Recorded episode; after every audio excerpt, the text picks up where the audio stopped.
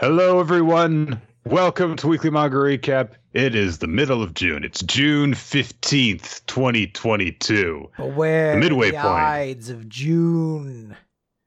Yeah, This is when they killed a lesser known historical figure. probably. Yeah. I mean, there's been a lot of This is when killings of historical Garfield figures. died. He was betrayed by the other members of. Well, I was gonna say like Congress, but that may have had. I don't know. I'm not a history person, so I think it's funnier if it's like no, the cartoon Garfield, and he was killed by the other comic book strip characters who were jealous of him, and he's like, eh, to Hagar. Ugh. I was going to say A2 Arbuckle, but yeah, okay. That's a good one too. I'm sure that there's B named comic strip characters we could think of, but I don't know if anyone actually knows who Beetle Bailey is. So, Everyone. uh, I mean, well, I should say everyone. Ninety percent of our audience is not from the U.S. right. is that? All the Germans just be like, "Da- "Das Vidon." That's Russian, but they're like "Das Vidon und Arbuckle." it's like three different languages mashed into one. I mean, they stand a better chance of of knowing a Garfield character than most other comic strip characters you could name that are U.S. published. I guess. Donde es uh, Family Circus? Oh wait, no, it's Everyone's like- spre- Sprechen. It's like uh, Sprechen und Kathy. Oh, This is such a weird start. we would be such a bad. Can you imagine if Weekly Manga Recap were instead dedicated to recapping like the daily funnies? Like, and then for certain was like, and then the dotted line went around the doghouse. I, you know, it would blow my mind because there's a podcast just about everything, but there, there, there can't be a podcast for people who like are like, yeah, I just opened the newspaper and talked about all my favorite comic book strips. like, really? Most of them are comedies, and the couple that aren't just air on repeat, don't they? Like the serial ones. right.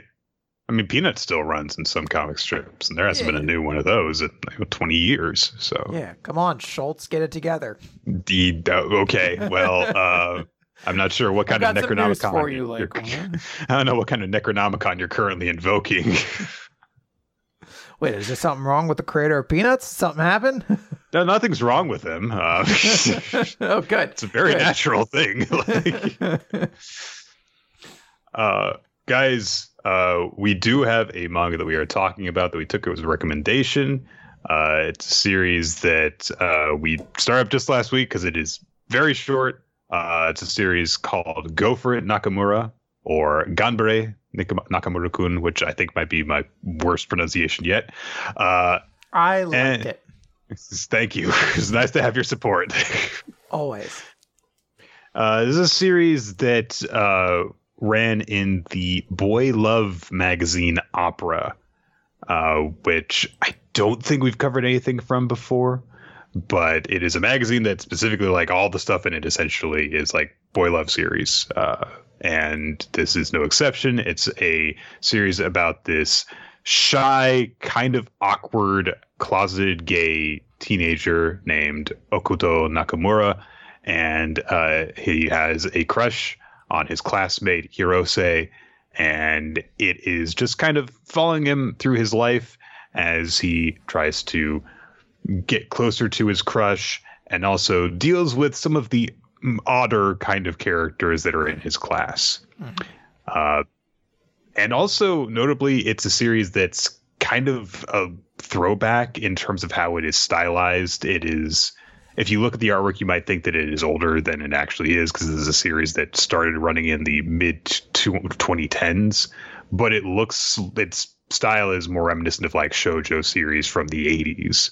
It looks a lot to me. Like I don't know. As I read it, I was like, "Is this by the Detective Conan guy?" And I was like, "No. Why would you think that? You're an idiot, Quinn." there was a moment. But yeah, I mean, like that's understandable in in some respects, like the hairstyles that the guys have, uh, the way that they're drawn. Um, and honestly, it's like it's actually like part of the marketing surrounding the series too. Like, I if you see some of the promotional stuff that's on certain uh, pages, they they'll say like, "Oh, this '80s style series." It's like, all right, well, I mean, I guess there's a market for nostalgic stuff too. Yeah.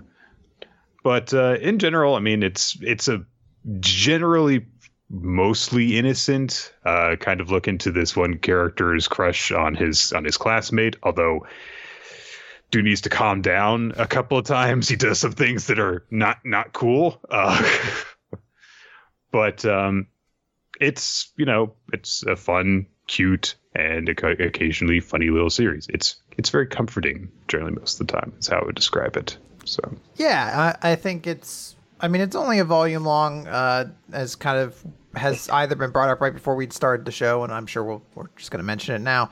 There is like a sequel kind of thing that's out. Um, I don't know if this is intended to be like a long form series. I, I think it's something that kind of started, like many a great manga we've read very recently, started off as sort of like, I posted this on Twitter and then got a job off of it. Um, and uh, in that way, uh, it's it's pretty enjoyable and fun, and I would love to see this get something a little bit more like long and substantial to it. Um, but as it is, even as just like a one volume little thing, um, it's really cute and fun, and I like Nakamura. He's a big dork, and it's inspiring to see him go from this frustrated, sort of unrequited love dope to this character who is allowed to flourish not just in his his identity but also his his personality as well. It's like a major plot point of the series that he loves octopuses octopi yeah. rather. Um and he's told like no don't say that. Ew that's weird. That's gross. Why do you why you like these gross creatures? Yeah. Yeah and then someone tells him like talk about it more i love yeah. seeing you talk about uh, like things you love and i was like this is the most precious moment that i have ever read in my life um, and really, like, I just thought was so sweet. Yeah, like uh, there's a branching path that happens uh, early on in this story for Nakamura, and uh, down one path is the one is what we get out of this, which is that Nakamura slowly but steadily does grow. Like he he meets you know a couple of classmates uh, in addition to just Hirose and comes to get along with them. Sometimes in very weird ways, but he does you know get along with them, and he's brought a little bit out of his comfort zone and you know progresses as a person, and he is able to get closer to Hirose. Uh, it's actually very innocent when they are actually directly interacting with each other because yeah, Nakamura has a crush on him and he and he has romantic interest in Hirose. But what he really wants is just for them to be friends. And they do become friends. And it's very, very sweet to see that develop. The other branch that we don't see is uh, Watamote. Like, I can't believe uh, it's, it's you guys' fault that I'm not popular, where there's these socially awkward uh, student who is very kind of creepy, and then they just get worse and worse, and it's just all cringe humor from there. Uh, and that series is fine for it being that way, but I'm glad that we didn't have that in this case too. it was nice to see a more lighthearted and positive spin on the same initial premise start off with.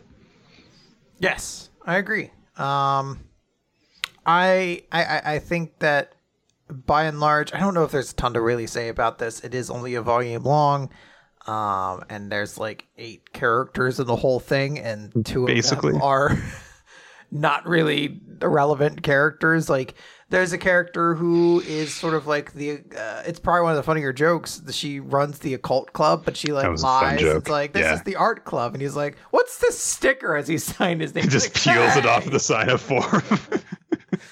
Um, and like she's fun, but she's legitimately in one chapter, and I assume since the series is probably going to keep going to some extent, I, I'm not entirely clear if it's a sequel series or just a continuation of it. Um, but I was like, yeah, I'd love to see more of her. I'd love to see more of these characters. I think that the series only really began to kind of scratch the surface of the kind of fun we could have, and you know, if that's all I get, awesome, you know. But if there's more, I would be happy to read it. Yeah, for a series that started off the way that it did, which essentially was kind of like you said, the author just kind of like just started sort of doing it as like kind of just like, oh, I drew I drew this character and I kind of liked the way that they looked.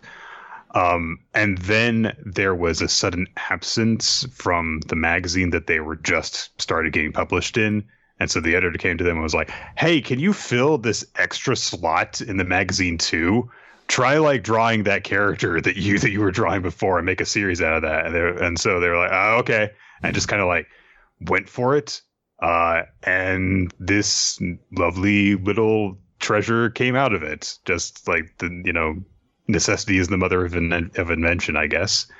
And uh, yet the series has for what it started off as, uh, what we have gotten out of it is like, yeah, I'm very glad that this happened. If there had just been the initial series and then nothing else came of it, it's a nice little diversion uh, with uh, cute characters and it's fun. And I have actually read, you know, some of the the sequel series, which is Go For It Again, Nakamura, which is basically just like a direct continuation. Um, and it's basically more of the same. Okay. It's just just nice, cute stuff uh, with occasional, you know, very funny bits. I think that part of the charm of the series is that Nakamura himself is actually pretty funny like in terms of just how he behaves because he's not he is you know a closeted socially awkward uh shy kind of weirdo. But like you said you know he's got the little eccentricities about him. He's really into octopi uh and uh also he has this kind of contentious relationship with his younger sister um and he shows you know a more sarcastic side to him when he's around her uh, and so when he actually is interacting with people, you get to see you get to see him kind of be more dynamic and energetic. And yeah, it's funny, it's cute, it's wholesome. I like it. Yep. Good times. I have nothing else more to say. Okay. Thank you for the recommendation, guys. Yeah, All right. Yeah. All right. Let with that out of the way, let's get to talk about manga. And there is no My Hero Academia this week. That's right. So we are going to skip right on over to Undead Unluck number 114 Ichiko Namori. I had a little spit Yes. of that. It was for you. Yes. You're welcome. Uh, so we opened the chapter. We are in with a bunch of black backgrounds, means we're in a flashback as Nico is proudly proclaiming how he's figured out electrical currents and used science to conquer God's rules. Uh, He so- made a Tesla cage. Yeah. Uh, but this is clearly at a point when that was not a regular thing in the world. That rule kind of hadn't been existed.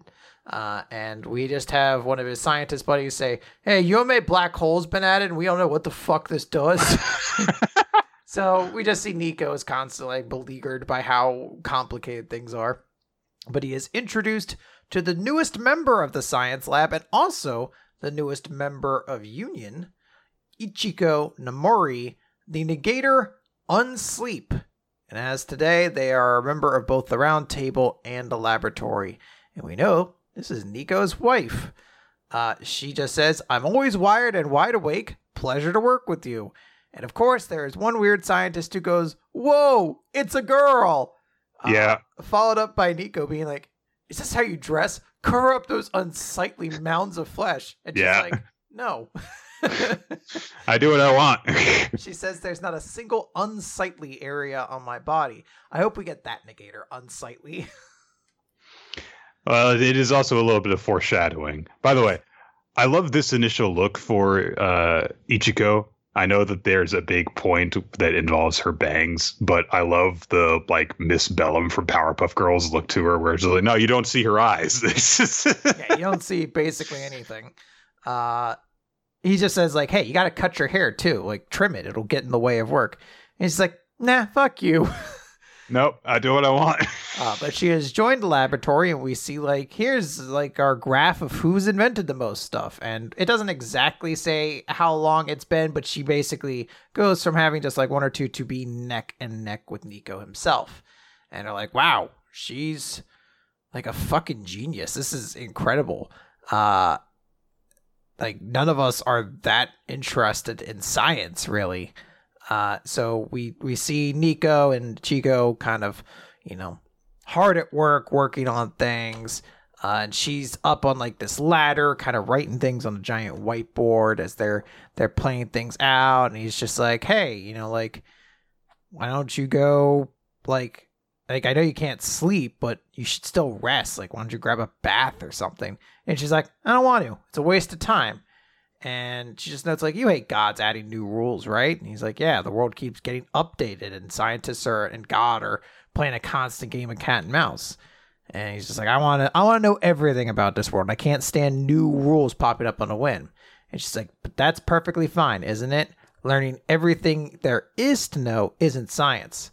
Learning about what you don't know, now that's science." I love this. Yeah. I mean, because she's right. Like, she just is. Um, because that's, you know, science is a way of learning things. And yeah, you set off with an idea and then you pursue it as opposed to, well, I'll just learn everything. It's like, no, science is about constant discovery. So it's cool.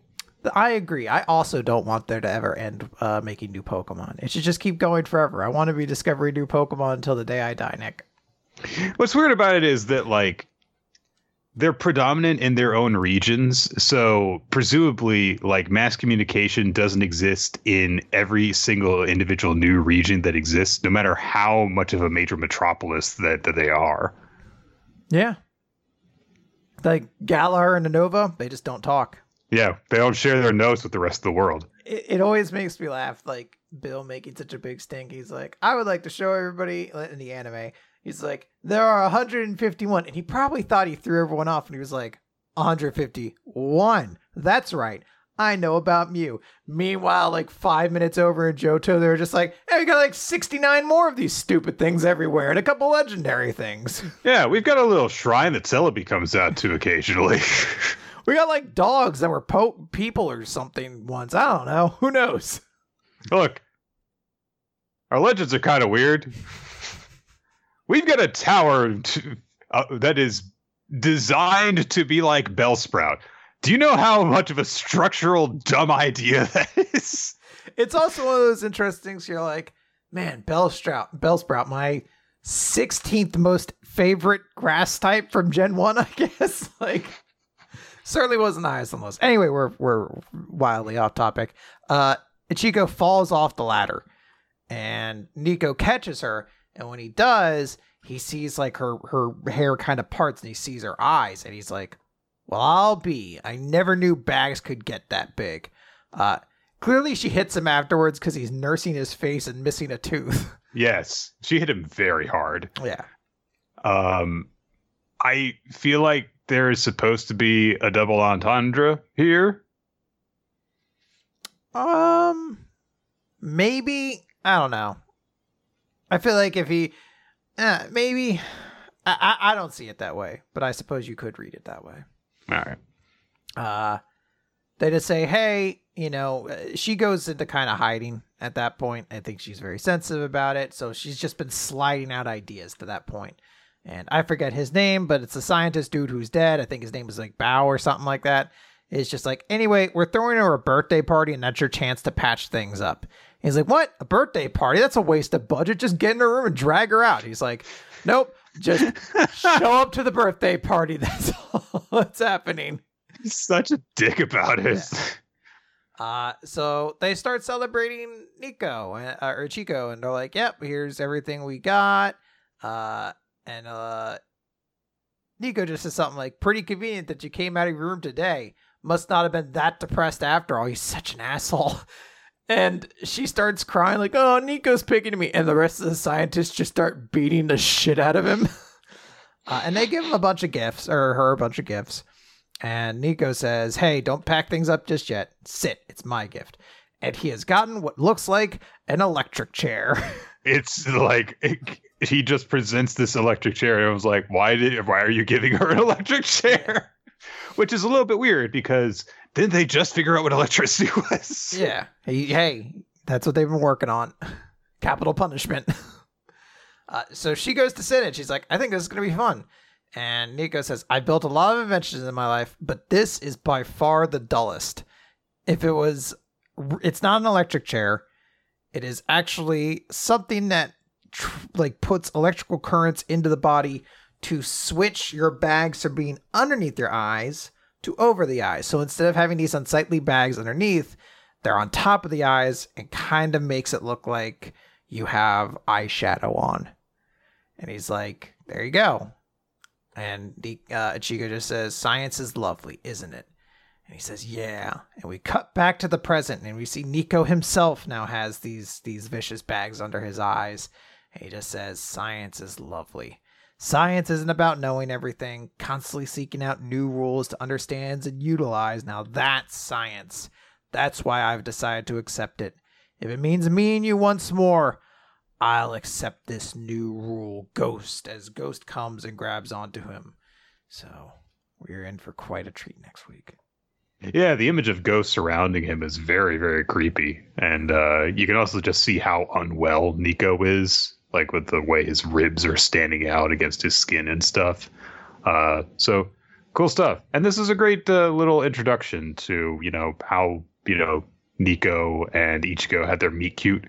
Uh, I am curious to see, you know, some more of it actually, because I do I do really like the way that Ichiko comes off in this chapter. She's got an interesting design, and I just like you know the general energy that she presents and stuff.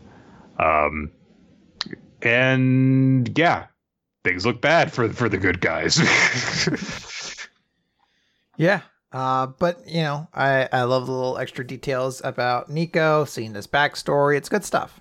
Yeah, and even though like the, the from the, the, flashback, yes, that's a great moment. Even the, like the the kind of stupidity of like I invented a machine that electrifies your face and sends your bags from the bottom of your eyes to your top of your eyes, and now they're eyeshadow. Basically, you're just like that wouldn't like. I know this is like a fantasy, but I was like, how would bags under the eyes even look like eyeshadow? And you're like, know what? Fuck it.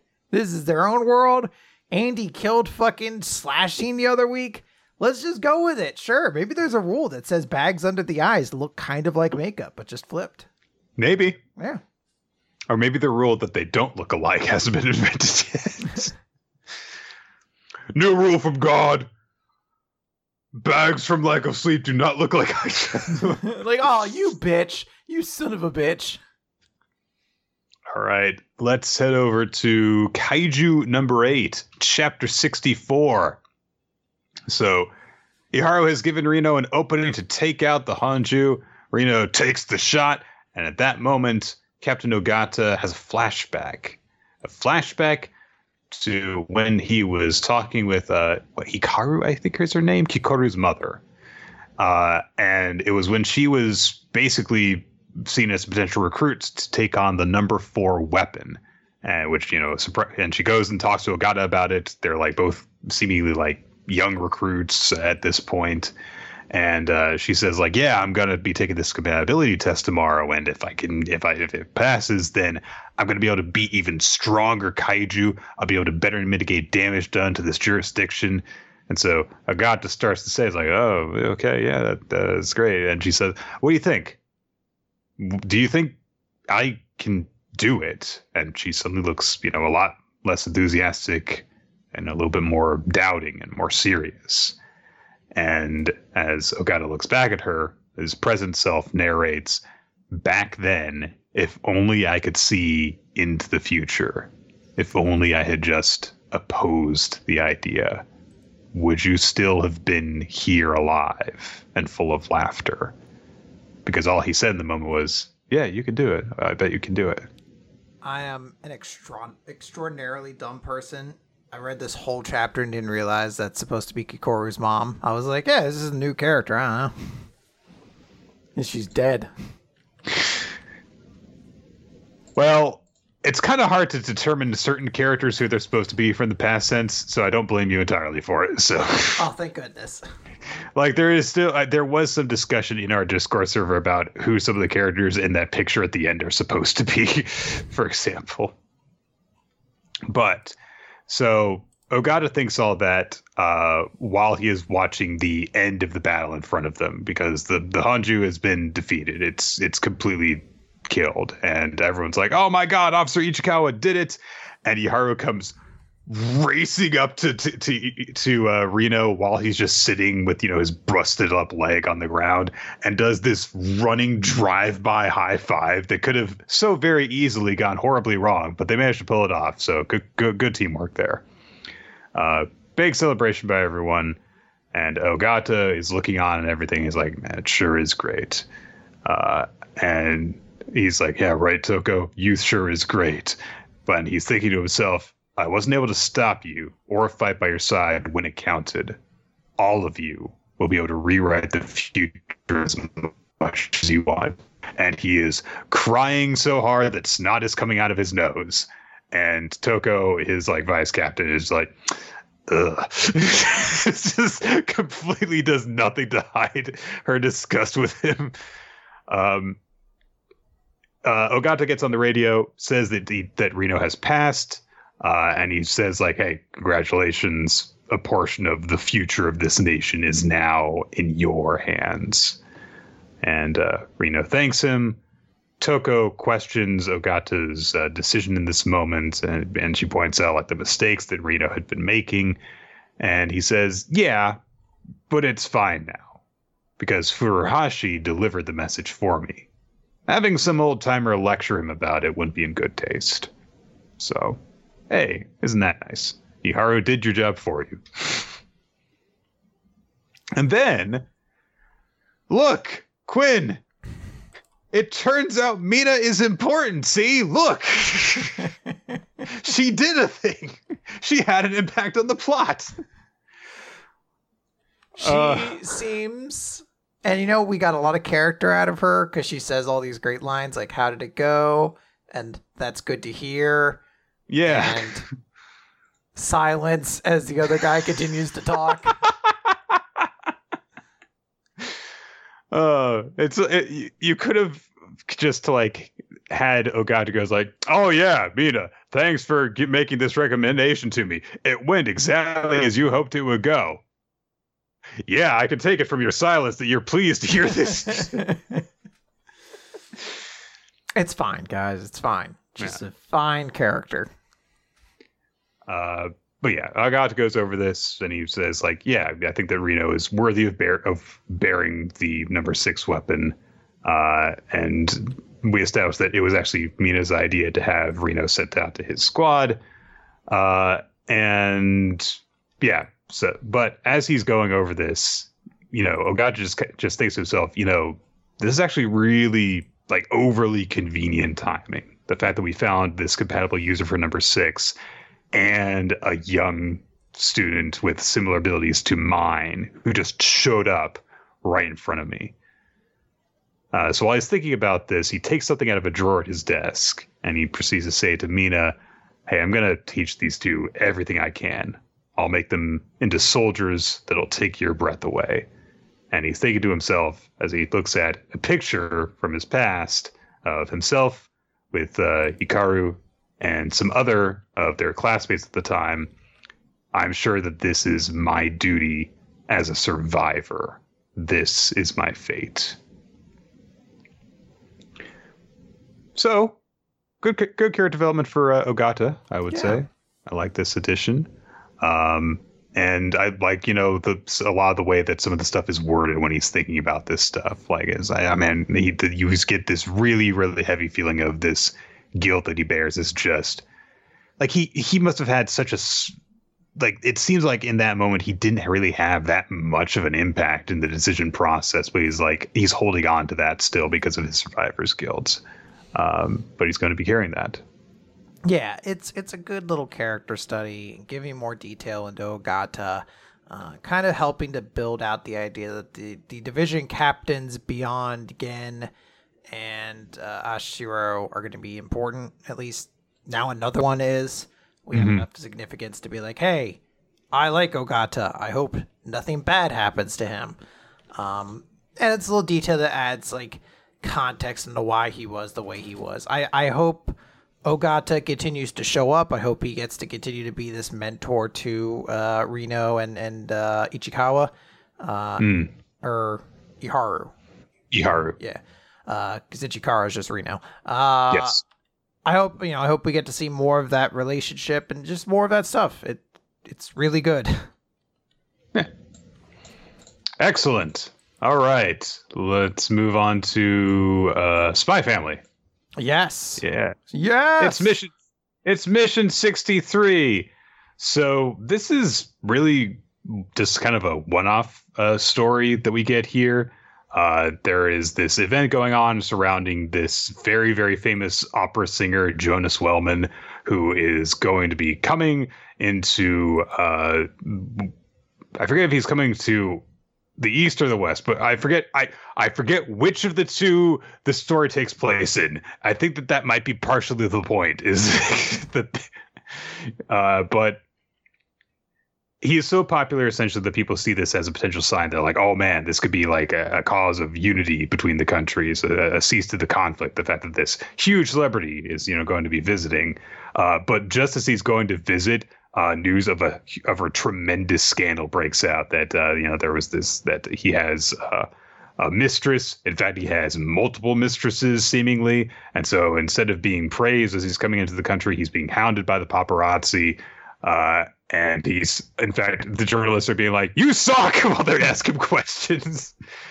Um, and we cut into uh, the headquarters headed by uh, the, the handler, and there is this younger staff member who is just eating this up and is regurgitating the stuff that's in the news. And he's like, "Oh man, that awful traitor!"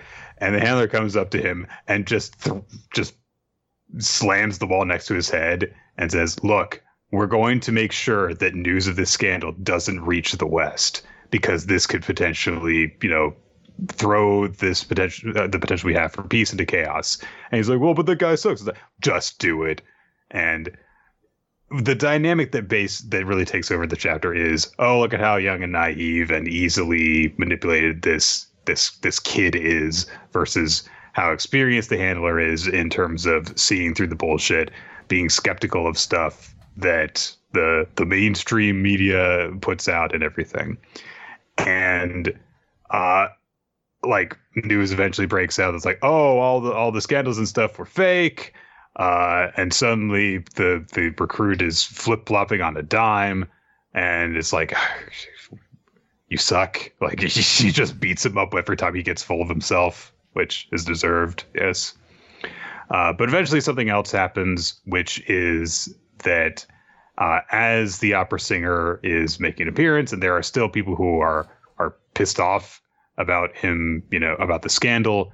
Uh, there is a bunch of media of the news, and the handler spots that there is a very bizarre looking guard towards the back of the crowd that isn't properly outfitted. He doesn't have the proper equipment, and and she says like, okay, that that there's no way that that a guard would be sent out here that way. So she gets in touch with one of her contacts, which is uh, the kebab man. Ah, yes, the twist. I love I love his mustache. He does have, have, an adorable look to him. I don't mean like adorable in a demeaning way, like adorable in like the I hope you get your peanuts kind of way. Like not quite now, but another 20 years I'm definitely gonna be like, I hope you get your peanuts. Yeah, your kebab style peanuts. kebab peanuts, peanut kebab. Uh so she passes a she contacts this kebab man, passes him a code phrase, and then heads down there herself as well. And someone does bring up like, "Hey, shouldn't we like call Twilight to do this?" And the handler just says like he needs his rest. Word is he keeled over in his own home the other day because he was in a shock over the Tonitrus bolt. Hey, uh, so people start to move. Uh, there is, uh, yeah, turns out that suspicious looking guard is uh, an assassin. He's trying to cause an incident here. Uh, but uh, eh, fortunately, the kebab man spots some of the stuff that's happening. Uh, he rushes into action even as the handler and her men arrive. And the kebab man approaches the opera singer with the paper bag saying, Here you are, sir. You ordered your chocolate mint kebabs, and they're right here. And I was like, "What? I I didn't order that. Come on, take your chocolate mint kebabs." And of course, this you know he's getting in the way of this attempted assassination. He's positioning himself directly between them, which buys enough time for the handler to rush into action and use the number one weapon in her arsenal, which is uh, the belt around her waist, which is very very effective. Uh, and she beats the shit out of this assassin with with it. Um, and they very, very quietly subdue the assassin and just drag him into the trees uh, without anybody noticing this. As the kebab man says, "Oh, sorry, my mistake," and uh, let, let, gets out of the way. And uh, so everything goes off without a hitch. Uh, and they see that uh, okay, well, we caught the perpetrator of, of you know a lot of the stuff that was going on, uh, and so they're just kind of like, okay, know, what what morals did we learn today? Young recruit, I have learned that I can't let myself be misled by my own ignorance. I won't let myself be deceived. And uh, yeah, yep. Uh, then it turns out that the uh, opera singer did, in fact, actually uh, like he has actually gotten himself into trouble because one of his mistresses was uh, married to a crime boss, so he's in trouble now. Um, yep. Um, and the young recruit's like, "Wait, but then what exactly is true?" And the handler just says, "Stop waiting for easy answers to fall into your lap. Use that head of yours to find the answers yourself." And that's the end of the story.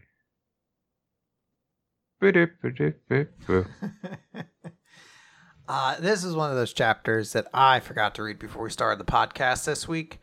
And having read it, I was like, mm hmm. I, you know what? And then I moved on.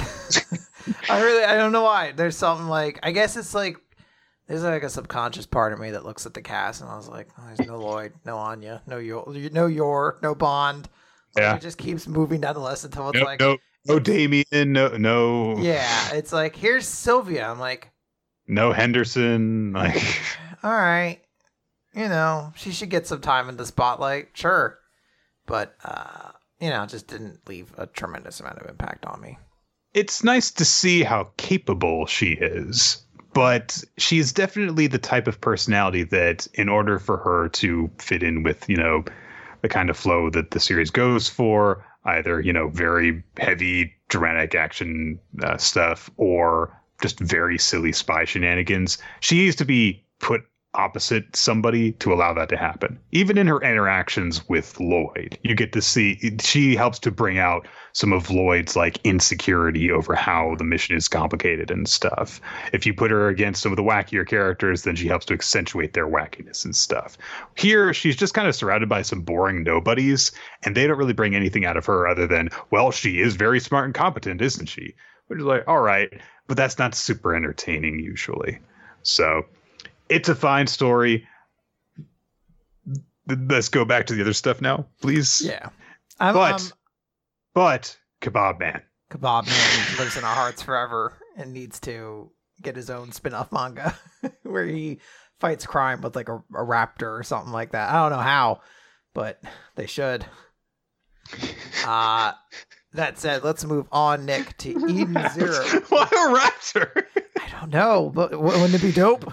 Yes, There, there you go.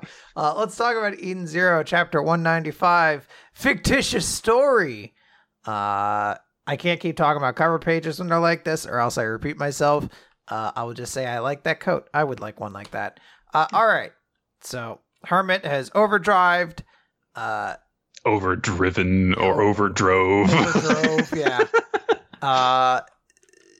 I don't know what it really does amounts to, except she, she punches pretty good, I guess now. that seems to be the only thing that changes because, as it turns out, this is not a good measurement of what her overdrive can do at all.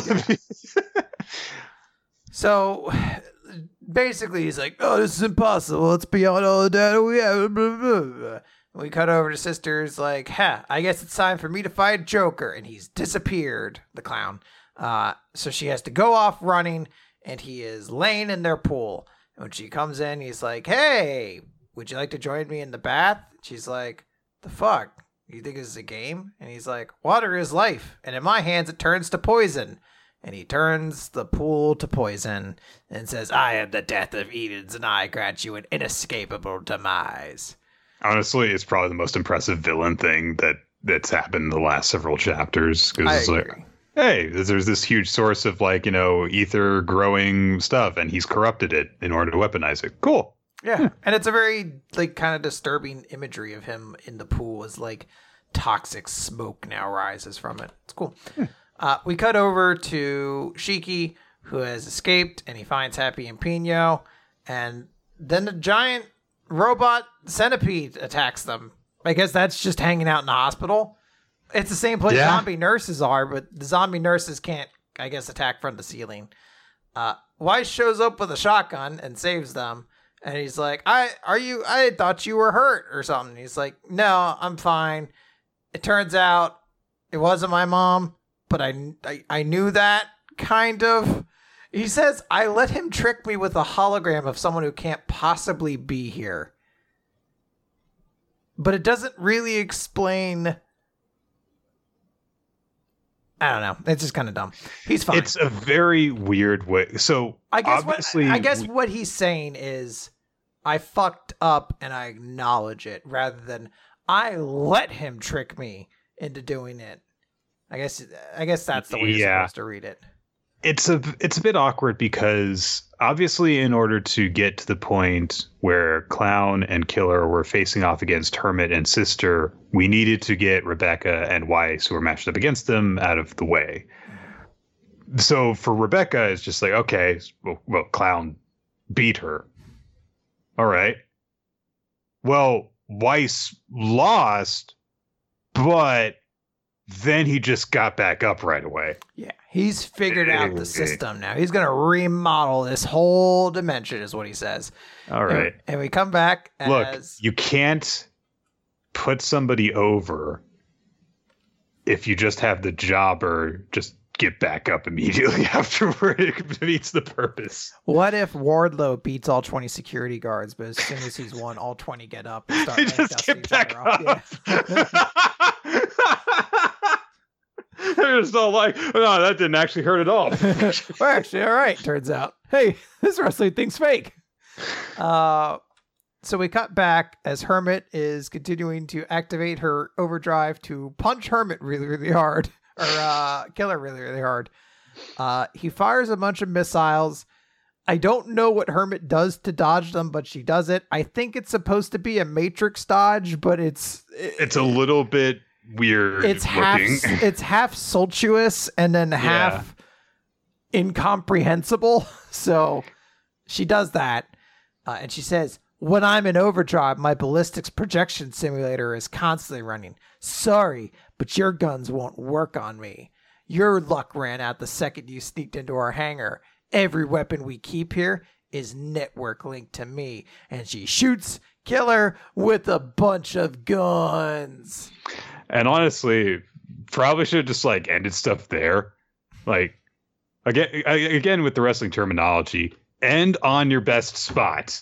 Like don't don't keep going after you do the the corkscrew 450 splash off the top of the steel cage.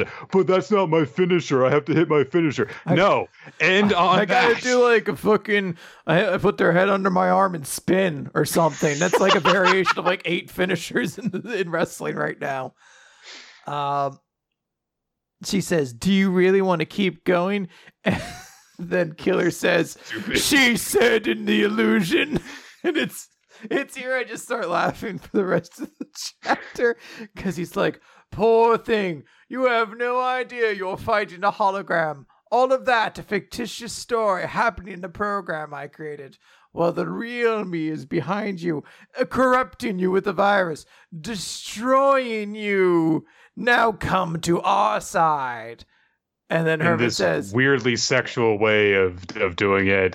Eh. she's going, ah, and then it cuts to her saying, and so it goes in the scenario where you think your hologram is fooling me. and I, I wanted it to just keep going, where they just keep appearing behind one another.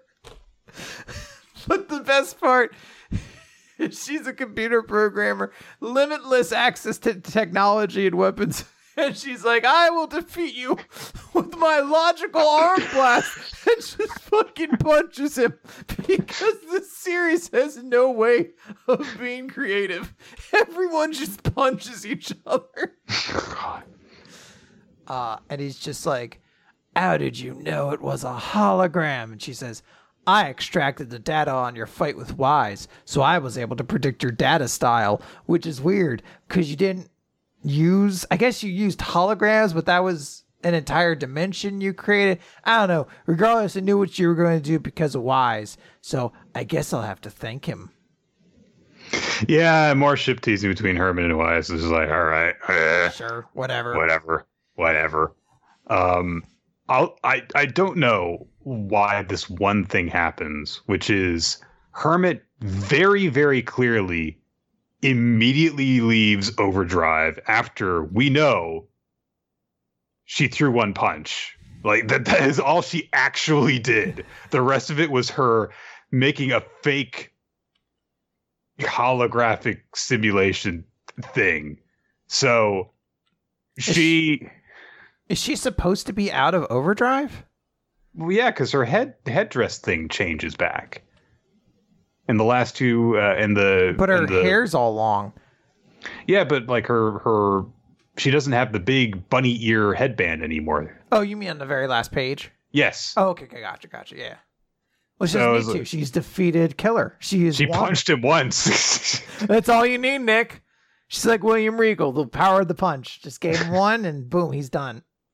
No more. Look, if she, if she had like done a thing, cause one of the things that I do actually like about seeing Hermit battle is that there's a little bit of a flourish where she like she kind of presses these keys that appear in front of her fingertips. So it's like, oh, she's like hacking herself to do an attack or whatever. If she had done that and like a pair of brass knuckles had appeared on her on her hand before she punched her, all right, fine, yes, I'll accept the one punch because she did something to her fist. But this was a dumb fight moment, uh, and for the most part, it's like, all right, whatever, just move on to the next chapter. there was one cool moment with Cloud. That was it. Yeah, it's. I I really just got so tickled that yet again a fair a fairy tale Eden Zero character's finish was a giant punch to the face. After you had the whole thing, it's like I've hacked all of the guns to shoot you. Like, I've- That's I've- the cool moment. I've just used every gun ever to blast you. And it's like, and now I will defeat you by punching you real hard. I guess there's like an explosion in her punch or something. I don't know. Just very dumb.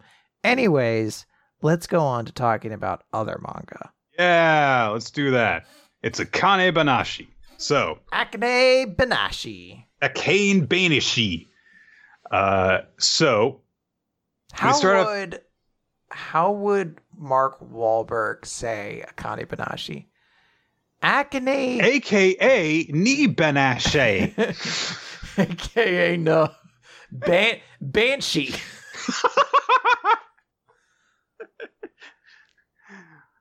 Why aren't they running from her if she's going to scream? Watch out! She'll scream and steal your souls out your face. Also, buy crypto. Did you see the report that was like if you if you invested a thousand dollars into cryptos the day the Matt Damon crypto fortune favors the bold thing went out, it would be worth like two hundred and fifty or something. I don't know. Seriously. God, every celebrity who got on that was like, no, no, you were getting on it while it was it had just passed the the last stop before going over the, the edge of the bridge. Just ridiculous. the the funniest one by far is Seth Green, which makes me a little sad because I kind of like Seth Green, but he was planning to do like a web series with his ape, and then he got hacked and lost his ape, so now he can't do the show because he actually doesn't own Doesn't that own it ape. anymore. Because NFTs are stupid. it was a very funny moment. Oh God. All right. Uh, anyway, let's talk about something that like you can actually like gain some enjoyment from, like this manga. So, Akane Banashi Story 17, The Karaku Cup Prelims. We start this off with a short little flashback of Akane and her teacher researching in the library, uh, trying to figure out what uh, Akane is going to do for her Jugemu performance. And uh, so her teacher asks, like, oh, so I guess that what you're going to do is practice your speed technique. And uh, I kind of like, yeah, that's what you'd think, but I realized something important recently, which is that the key to performing it isn't to speak really, really fast. Uh, and we cut ahead to uh, the present where she is performing her Jugemu, and we just get kind of some kind of like generic observations from ah, I forget this guy's name, but uh, the the main kind of rival character that we've had set up before, who is uh, older than Akane, and he's just like, yeah, you know, she's very poised. She's not just, you know, she wasn't just bragging when she said that she was, you know, going to win this competition and stuff. Um, Gurika observes that, like, yeah, you know, you know, she's she's seriously very good. She's just better than everyone here, essentially. Um, but despite that, he knows that Jugemu is a huge handicap for her, and he's like, I mean, yeah. So I, I still don't know if she'll actually win. So how is she going to do it? How is she going to change the pivotal phrase? And we just get this full page spread of Akane saying Jugemu's name. And it just and we get you know this heavy emphasis on uh, her giant word three segmented word bubble that has to say the whole freaking thing, and she blasts through the name, which takes Gurika back because like I thought she wasn't going to say the name really really fast. It's like sharper than it was when she performed it before, but it's still just straightforward recitation. Did she just ignore Kogama's advice?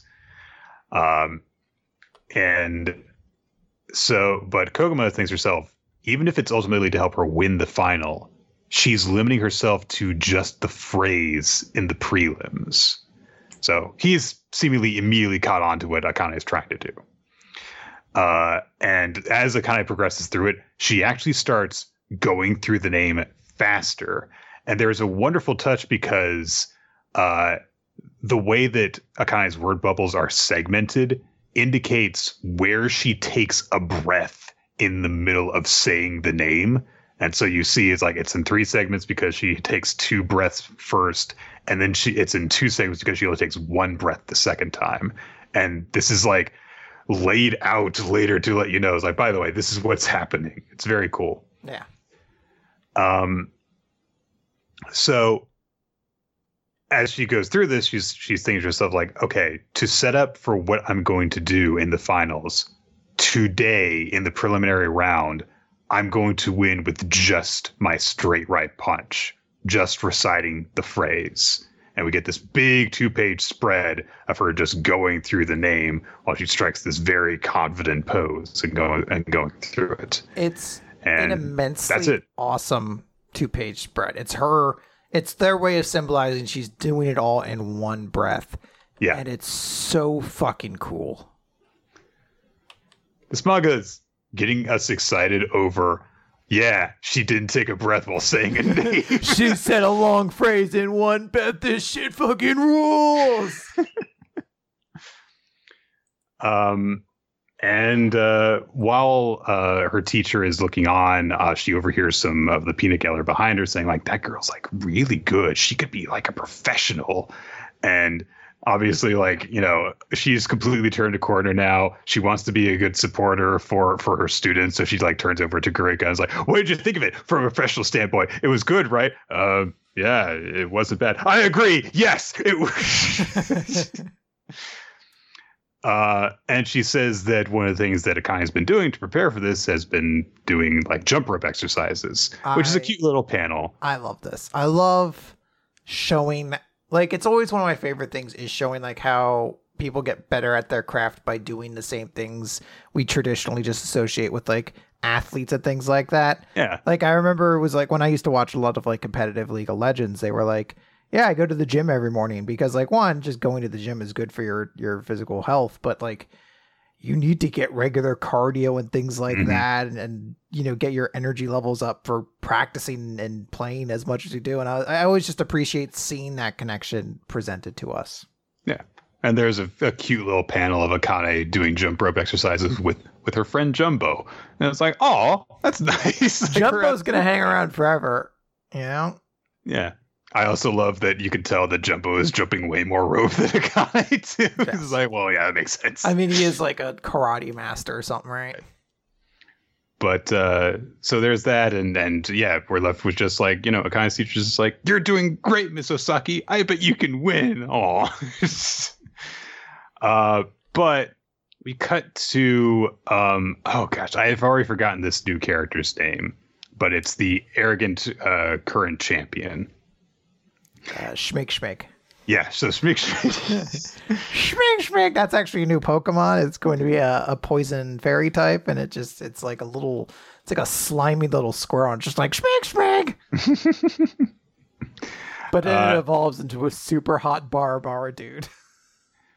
Uh, and so he's not worried about this. He's like, look, she's really good, yes. But, you know, it's like when a mega talented singer goes up and sings a kid song. Like, you're not going to win with that. It's not, you know, something that you go into a competition with. She's just playing around. And nobody who's just copying some ancient Rakugo story stands a chance against me. I mean, I hope she does well because it'll only add to my legend. this asshole. but uh, on the other hand, the actress uh, approaches Akane and she's like, "Hey, you want some tea? You know, this is like, you know, I'm returning the favor because hey, you you helped me fix my kimono before." Uh, and it's a nice little political play that she's do that she does here because she's like, "Yeah, I mean, like it's a good excuse for her to do it." But she's like, "Yeah, I don't know anything about this girl. I couldn't find any information about her when I looked her up on my phone. And she's, you know, she's pretty, she's talented, she's got Kaisei Arakawa's attention, but she's just some high schooler who's younger than me. So uh, she's, you know, going to get some fans, but she's also my competition. So I've got to outdo her at everything in order to be the star of the Karaku Cup. So two different, two very different approaches to dealing with Akane, and I, I do really like that. You know, if you're going to have two rivals for Akane in this competition, yes, please have them very different from each other. So, um, Akane and her two rivals draw the most attention. Uh, and then eight names get selected to go into the the finals, and of course, the three of them are amongst the, the finalists. And we just kind of speed through the preliminary round. We're going to the second round uh, shortly after this, as uh, we get the observation that yeah, things are going to get hairy from here. So, Yeah, everyone has to shave their head. I mean, that's an interesting uh, development. Yeah. uh, Oh, what about Rakugo on a pole match? Feast or fire, Rakugo. you just have to do Rakugo with a spider on you. yeah, this is a great chapter. I, this is Yeah. such a. This is the most sports manga that Akane Banashi has been so far, too. Like showing the training and also continuing that boxing metaphor that we've had going on with like, oh, you're trying to win a boxing match by just using your straight right punch. But it's also clearly doing a setup here uh, where it seems as though it's like, yeah, Akane is just doing what you would expect someone to do to try and, you know, do a good performance of this one Rakugo story. But clearly she's holding on to her actual ace in the hole for right now. And it definitely seems as though she's done it this way purely as a setup for when she'll do something very different in the next one to take to take people off guard and make an even deeper impression. So I look forward to seeing how that plays out. Indeed. Now, with that said, you know what we got to talk about, Nick? Everyone's favorite new series. Oh, before before we move on, can I just share my prediction? Uh, Yeah. For so I think that Akane's thing for how she's going to approach it the next time is instead of speeding through the name, she'll have like different characters like stumble over it differently. Okay. I think she isn't going to. I think she's going to do it all pantomimed. she won't talk at all now. but she's just going to mime as though she's saying it. All right, let's move on to Aliens Area. Number two, Hajime Shiraku. All right, so last time Tatsumi found out that he had an alien thing in his body, makes his body all weird. He can fight aliens if he wants to. And our cop guy, uh, Shiraku, is like, hey, you could join up with my not the FBI secret squad thing, or we'll erase your memory with this, and then you can go back to your life outside of it. And Tatsumi's like, I don't know anything about this organization you supposedly belong to. And the people who are with Trucker are like, let's just wipe his memory. Come on, this come on. Why are you doing this? This is a waste of time. Let's just let's just wipe his memory. And Truck is like, but he's got an implant that makes him fight good. He'll be very useful to us. Hey, how about you come like we'll do a ride along. Just like come to us come with us on a secret classified mission and decide what you want to do afterwards. Okay. Uh, Tatsumi decides to go along with it because he realizes, like, I mean, I do seriously need money. Uh, so I will give this a try. You yes. Know? And I can't really work with my hands like this. Yeah. It's good justification. It's like, I can't get a normal job. So I might as well see what this is about. Yeah. yeah it's intelligent. So uh, and then he's like, all right, but I'll take these two to the hospital first. And then they go on it. And it turns out that uh, they're doing a sting because there are some aliens who uh, have been kidnapping people. Uh, they know about this because, oh, there was this girl who was abducted by aliens and held a prisoner, but she managed to get away. So we know that there are some people inside the shack over here. See, aliens come to Earth for all sorts of reasons traveling, business, invasion, research. slip that in. Just kind of thrown in there. Uh, but uh, anyway, one of the aliens spots them and chucks a rock at Shiraku very, very hard, but he dodges it while still keeping his binoculars held up. Uh, and uh, the alien uh, is in a kind of is a in a really weird human disguise. He's got long hair and a weird beard and sunglasses and caterpillar eyebrows. So he's like, "Oh man, he dodged my rock that I threw. I I better kill this guy." Also, he's got like mandibles coming out of his mouth. Yeah, because aliens are weird, Nick. Yeah. Look at how different these guys are. They look like humans, but with little parts added on. So They're strange. Weird. So uh, Shiraku's gonna fight these guys, but the guy's just like, no, I'm gonna run away. Uh, and so Shiraku uh, is like, okay, well, I'll activate some of my equipment. And he taps his wristwatch, which releases gravity field control thing. And it's very, very difficult to read this because it's it just blends right in that word bubble why is that word bubble semi-transparent and blending in? I don't know. Anyway, he activates a gravity release thing and then goes like pew pew pew pinballing between trees and then shows up next to the guy and just he just says zero gravity instead of like doing anything. Uh, so uh, he gets punched, uh, but he just spins around and then uses that to uh, hit the guy with his with his cane, but the guy blocks it. And he's like, "You may be the law, but you're low tech." Uh, so since he's grabbed his cane, uh, Shiraku just activates the taser on it and, and, and electrifies him. Yeah. Yay. He's like, you know what true technology is? If I just electrocute you. It's just a taser. Yeah. Yeah. So that's it. Uh, they uh, rescue the family, uh, and uh, the baby. There's a baby who's reunited with his with their parents, and it's like, oh, look at that. And Shiraku observes that Tatsumi is making a note of this and is like, oh, it looks like you're happy to help people. Uh, and with that right hand of yours, you do have the power to help people. It, and it, I wonder if this was just a weird way of translating it because when he's like, you look like you're happy to help people. And it's like, he didn't do shit. He specifically did nothing. You told yeah. him not to get involved in any way, shape, or form. What do you mean? That's why I said the thing I did instead of the thing the manga says. Uh, but you know, he says like, look, you can't live up to your potential if you're just you know at some ramen joint. Put it, put your power to work at Foreign Affairs Five. Uh, and so Tatsumi's like, hey, I mean, look, I, I, I've only got like a high school degree. Do I not need some special classification? He's like, I'll work it out. Okay, but I've still got to care for my younger siblings, and I so I can't work too late. all right, yeah, but yeah, okay. Anything else? Yeah, I'll take the job. Okay.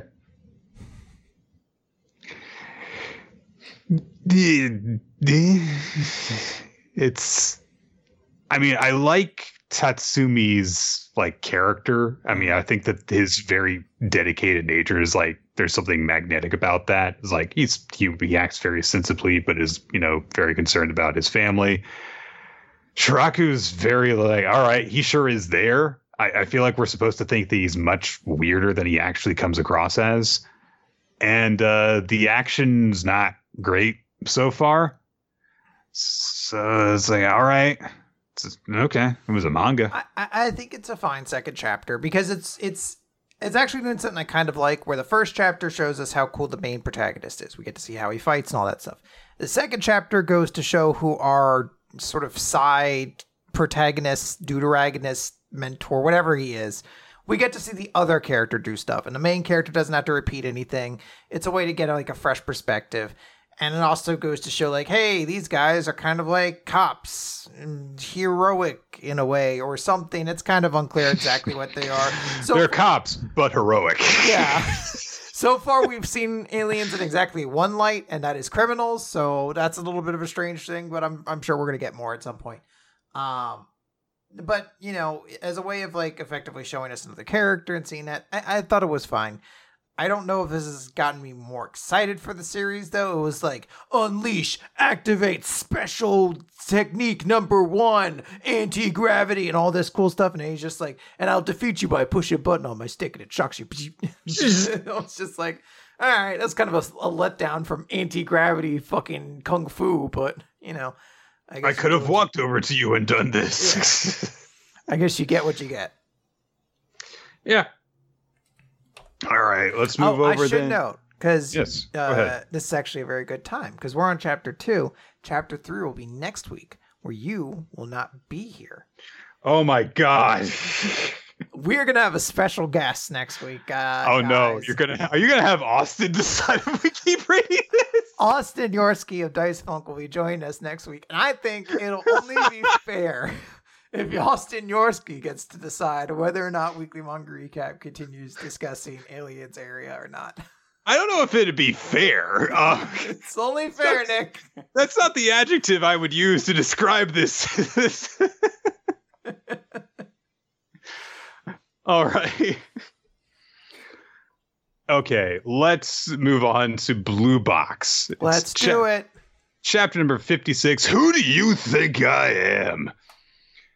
Uh, so we see Taiki continuing his uh, badminton match against uh, Yusa, uh, and this is drawing a little bit of attention from some of his uh, fellow club members as well at this point. And they're just like, yeah, I mean, he's he can kind of get close, but he just can't finish. He can, you know, keep up in a rally, but he can't put it away, so he can't score any points. So then it's completely meaningless that he's working so hard for this. Um, uh, Haru in particular is the one who's like, if you can't get the point, it's meaningless. And everyone's like, I mean, you could be a little bit nicer to him. And Haru just shouts out to Taiki, I've already seen you lose. it's like completely merciless. But he thinks to himself privately, like, look, I know this is just a practice match, but if you aren't growing from this, you're going to get left behind again. So he's v- still very much aware of the rut that Taiki is in. He's like, look, if he doesn't learn from this, it's not going to do him any good to have this match. So, and Taiki is really struggling. Uh, he's you know constantly like just having the the uh, the shuttlecock just go past him, uh, and is also clearly much more tired than Yusa is. Uh, he's doing a lot of heavy breathing, sweating more heavily profusely, and he's just getting really hard on himself. And he's like, oh man, I could punch myself for just nonchalantly proclaiming I'm going to go to nationals. I still got to be better than this guy. I mean, when I won a set against Haru, I let that go to my head. And because of that, everyone else went to nationals. And I just watched from the sidelines.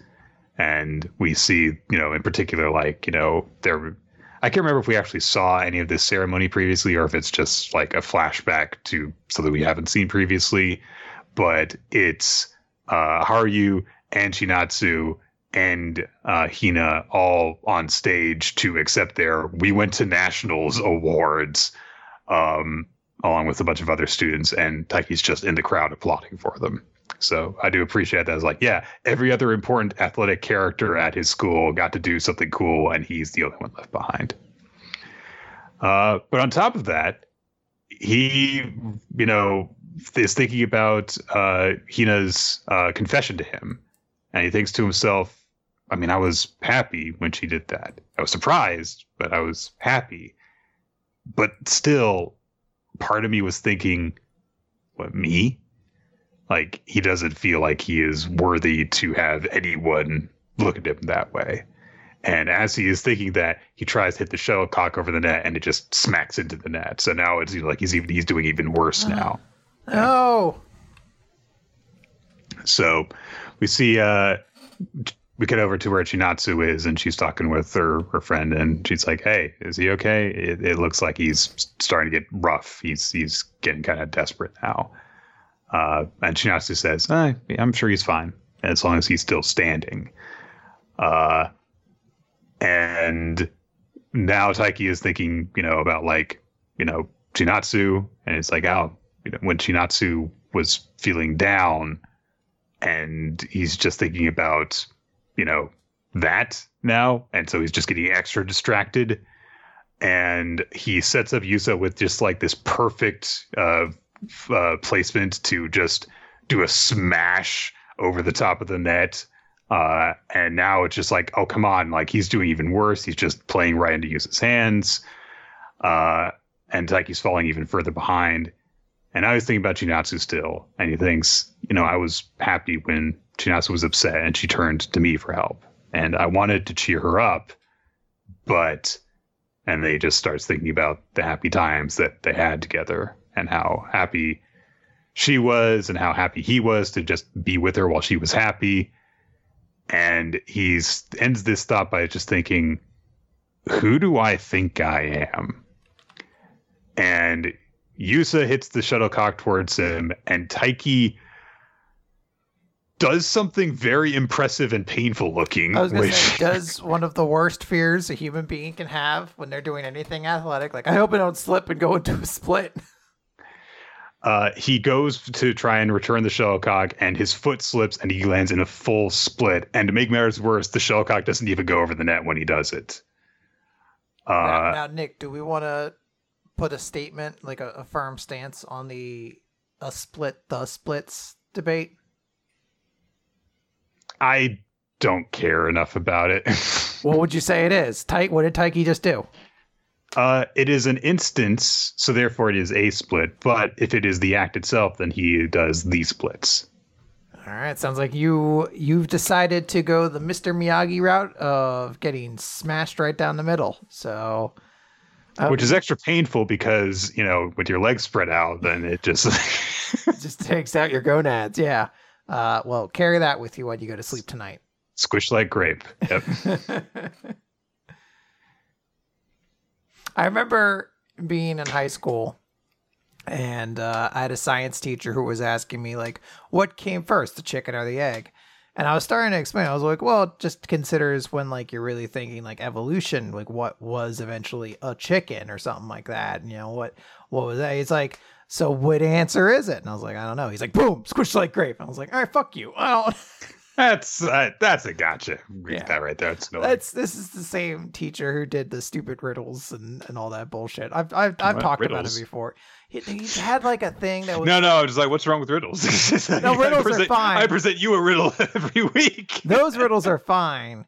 It's the stupid uh fucking uh Oh, the, the where you're not presented with enough information. it was the one to- it was a it was a riddle where it's like a man goes into a restaurant order, orders albatross soup and kills himself takes one sip and then goes outside and kills himself why and you're like you had to ask fucking 30 follow-up You're right. questions it's just like this isn't a fucking riddle it's a goddamn puzzle someone had in a book or some horse shit that you saw this sucks I had a book of those kinds of puzzles, and they were often very, very frustrating to to, to look through. Yeah. Uh, for another kind of thing along the lines of a split versus the splits, I find it that I use the term if I refer to a relative of my own, uh, it's my aunt. But if I refer to the concept of like a relative in general, it's aunt. Mm, that's a good one. Uh, yeah, I kind of see that as myself, aunt and aunt. It's interesting. Anyway, uh, everyone's like, he loses. Well, yeah, Ta- Taiki like base. It looks like he loses, uh, and also he's kind of humiliated, and uh, like everyone's like, "Are you are you okay?" Because he just did the full splits and also slammed his gonads into the into the floor of the gym too. to miss the point. It, it hit the net. So bad. It could not have gone worse unless like his In front of his two legs- crushes. Like in front of the two girls he mostly wants to impress. Both of them saw it. It's like, ooh. Yeah, the way it could have gone worse is if his shorts split down the middle afterwards. Yeah, and then his mom showed up and is like, honey, are you, these your skin marks in your underwear? Like that. He's just like, I don't want to be here anymore. Yeah. So uh, he, he gets a little bit of help, uh, and then we just cover to Yusa at the end of the chapter, who just does on top of it, just doesn't care about what's just happened, just does a cool flip and, sh- and flips the shuttlecock into his hands, like, yeah, I'm I'm awesome. He's like, I rule. Everyone knows it.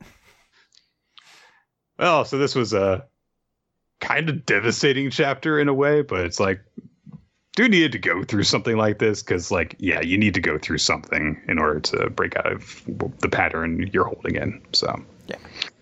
All right. Drun, drun. Let's wrap this up real quick. Chapter 26. Oh man, Dosan is I better run away because geez, these guys are gonna kill me. Uh, but immediately Dora catches him, uh, and Dosan's like, Oh, please, please, I was threatened into doing this, please. And Dora's like, Kusanagi's like, fool me seven times, shame on me. And Dora's like, shut the fuck up, we're gonna kill you. And Dosan's like, come on, Kusanagi, we're like family. I'll, uh, I'll I promise I won't murder any more of your best friends. the three I did at this point was enough. And Dora's like, please, you can step on me if you like. And Dora's like, no, that's gross. I'll kill you. It just- it doesn't, it doesn't do anything to let the lie gestate even. Yeah. But Kusanagi's like, nope, and uh, turns into a tentacle thing to wrap around Dosan's. I love it because he's like, gotcha. It's like, got what? like, what do you mean, gotcha? Did he let his guard down because you were just like, I'll suck your dick, I'll lick your shoes, I'll fucking, you can poop in my mouth, just do it. I'll be your toilet, just do it. Let me, Ah, you fool! you gotcha, you nerd. In, partic- in particular, the way it went was, please, you can do all this gross stuff to me. What? No. Ew. Ha ha, I got you. It's like, I said no. yeah, what are you talking about? So Kusanagi grabs him by the trunk and is like, you can't fool me anymore. You're not my friend or family, Dosan. I'm starting to think we might not actually be buddies. oh, he's not his friend. Now I'm gonna punch your heart out. So Dora punches Dosan in the face so hard that it rips his trunk off, which ew. Uh, and Dosan's like, "Well, this is bad." um, and then Kanbei, uh, the guy who you know recruited him, shows up and he's like, "Save me!" And Kanbei's like, "Hmm, man, it's not a lot left of uh, the the supernatural energy you still, huh?" Well, uh, get this stone. so he absorbs his power into a, a, a rock, which is called supernatural energy ore. Uh, and it also absorbs his energy. And Kusanagi's like, oh, its supernatural energy is gone too. Did that other Mononoke disintegrate it? And Dora goes, so it killed its own friend. I don't think they were friends, Dora, but okay. Uh, and Kusanagi uh, is also apparently like, uh, oh, Dosan's actually dead. Oh God. So I, I don't know. And Dora's really upset. Like, why did you kill your friend? He was a horrible murderer that I was probably going to kill, but why did you kill him? And Kanbei's like, I was using it for my own purposes. Whatever. You were going to kill it anyway. um, and uh, Dora says, oh, I don't like what you did. You know, and Kanbei says, Well, but you two are using each other for your own purposes too. And they're like, No, we trust each other. We're friends. And Kanbei's like, Whatever. Look at all this Did power you I got in intend this to do rock. that kind of like an like an elephant? Yeah, a little bit. I like that. I'm very proud of that. So uh, he's got a powerful rock now, and Dora's like, I'm angry, Super Saiyan, bah! Uh, Kanbei launches some uh, fire at him and uh, then runs away while doing it. And Dora is so distracted by him running away that he doesn't react to the fire coming towards him until Kusanagi goes, Dora, there's fire coming towards us. Oh, right, it's hot. Uh, and Kanbei says, Well, I've achieved my goal thanks to your help. Bye uh, and he leaves, and uh, um, um, uh, Kusanagi dissipates the fire. More fire goes everywhere, and now Tora shows up and uh, blocks the rest of it. Um, and they talk, uh, and then now Tora apologizes to Kusanagi because she doubted him, uh, and uh, then um, they make amends. Um, and then the sun comes up, and Dora is gives the thumbs up while the sun's behind him, and they're like, "He's so cool looking," and that's it.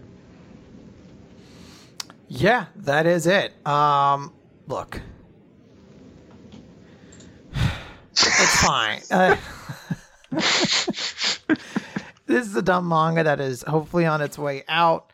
Uh, every chapter seems to exist in its own stupid little space and you read it and there's like one thing you take away is like well that was really dumb and then the chapter just kind of ends and that's what this one was uh but you know at least dosan's dead so the epic dosan saga really well not even an arc really a saga is finally come to an end and i think it's time we place it on our pantheon of top sagas of all time Oh yeah. so i'm thinking i, I think the Marineford saga is maybe a little bit better, but it's definitely better than the Frieza saga. So I'm gonna put it like right in between those.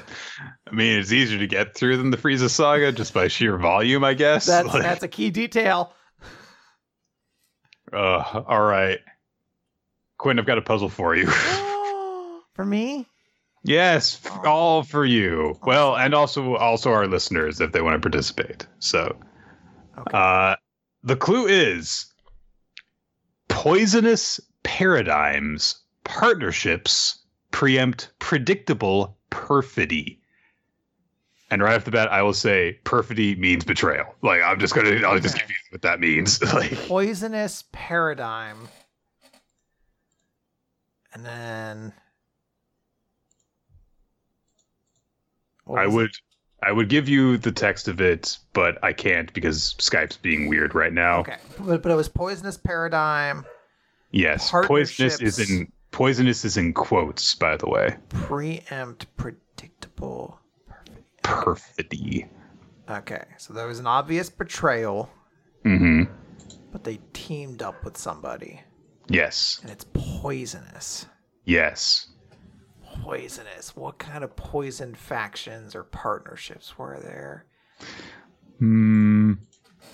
Like, all right, hold on. I, I gotta think this through. Actually, I need to think this through. Predictable betrayal. Yes. Poisonous paradise partnerships. It's not Jon Moxley. No. Okay. Okay. No, because uh, that was at least a twist. Yeah. I was gonna say that was a little surprising. Poisonous paradigms partnerships. Hmm. I would Give me, say give me, give me a hint. Is this a modern wrestler? Not really. Okay. Uh, like eighty-five percent no. Okay. Um, poisonous paradigm, I will say, refers to uh, one person. okay. It's not Tajiri. No. Okay. Because that that's a person to use the poison mist, so I just had to be sure. Um.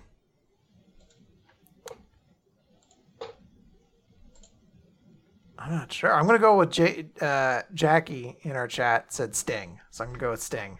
Jackie K with the assist. that is correct. Uh, Sting is the poisonous because Stinger. Uh, Paradigm, which is another word for icon, uh, who multiple times teamed up with Ric Flair in WCW, and everyone knew that he was going to get betrayed, and he didn't see it coming, and then he got betrayed. Aw, good job, Stinger. Good job, Jackie. That was uh, an excellent assist. yeah, very well done. Thank you for that. All right. We will move on then to PPP PPP Chapter 36 Dance in the Sky, featuring a very cool and creepy color page of Sorachika.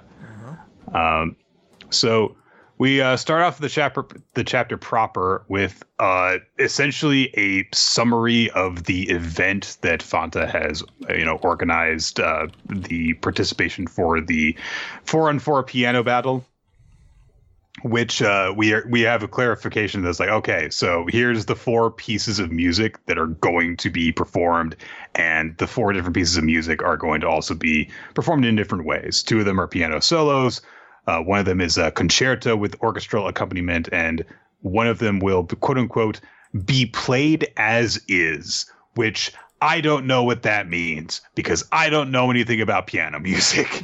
so, uh, but uh, we see that it is actually uh, Sorachika who is looking over this um, uh, after we cut over to the next page. Uh, and so, okay, Sorachika's kind of like going over, like, all right, well, Fanta and Lucky are going to be in the fourth round. They'll be playing To Be Together again. Okay, popular song in Japan. Is that, uh, and then someone admits Lucky in uh, to see Sorachika. And uh, at that brief moment, we cut and flashback to a week ago, uh, where Lucky uh, went to the university where they're going to be doing this performance and uh, met the concert master of the orchestra, Mao Niza. Uh, and she you know, hands over Lucky's music. Uh, and uh, she's she observes like, oh, you know, yeah, you you you look you know just like Fanta because you guys have the same eyes. And then she points at her own eyes and says, "Oh, do I remind you of someone?" And Lucky says, "Oh, Miss Wow." I was like, "I wasn't reading the manga then, so I'll take your word for it." Uh, so she said she talks a bit about uh, the piece that Lucky is going to be performing to be together again, which is a reflection on the sadness of graduation, a sadness born from spending fun and loving days here. Uh, she also brings up that Fanta like left, uh, so they have already been over the details of what he's going to be performing because he's got stuff to deal with in the in the United States. Uh, and she asked like, "Hey, you know, we're gonna we're gonna be working together because you're going to have an accompaniment for this. So what do you want to do? Uh, you know, you're you're you're also living apart from you know your siblings, but you're still a Sonogami. So do you want to figure out some details here by looking over the the staff sheet, basically? Um, and they go over that, but then we kind of fade into the conversation between Lucky and Sora and Sorachika says, So it was too much for you. And Lucky says, Yeah. So Dada Sensei told me I need to start by learning how to play it. And it's really hard. it's a really hard, really long piece of music. And I've never played with an orchestra before. I don't know what to do. I. I don't think I can win. Um, and he sounds really, really nervous as he's going over this. And he's like, "Look, I mean, you know, I th- but I think you know, I'm like, I'm a wreck right now. But Sorachika, if, if if you're on my team, like, we can win."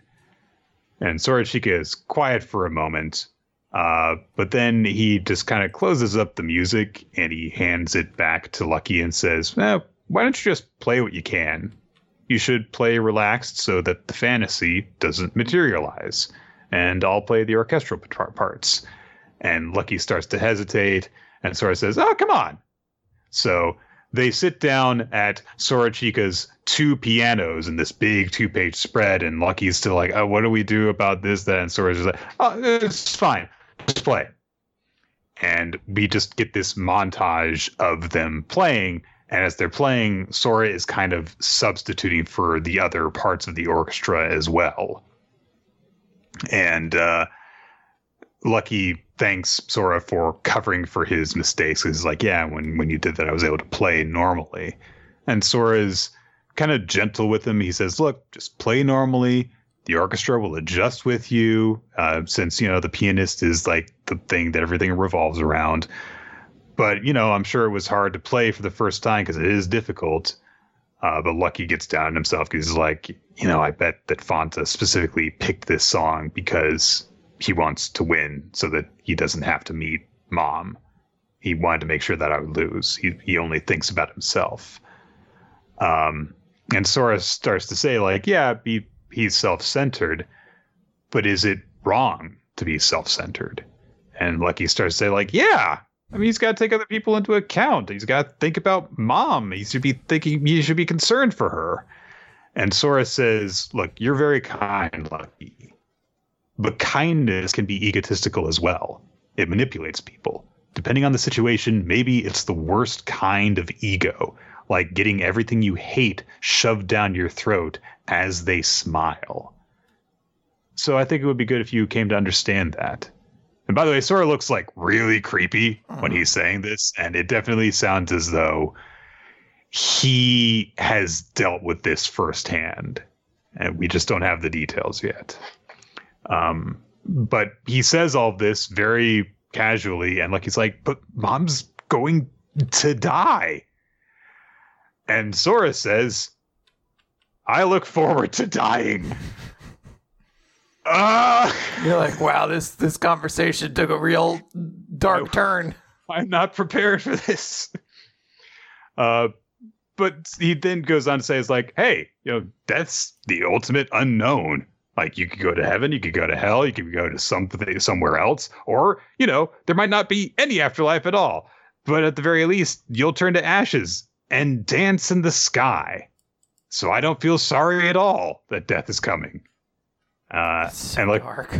and Lucky's like, "What the fuck are you saying?" He's like, we were talking about a piano song. Why are you talking about this? So Sora says, Look, I don't understand why you won't use your strengths to win. You know sadness. Aren't you curious how you can use that in your performance? You might be able to defeat Fanta as you are now. Doesn't that make you happy? I'm going to play for Fanta's team. Sorry.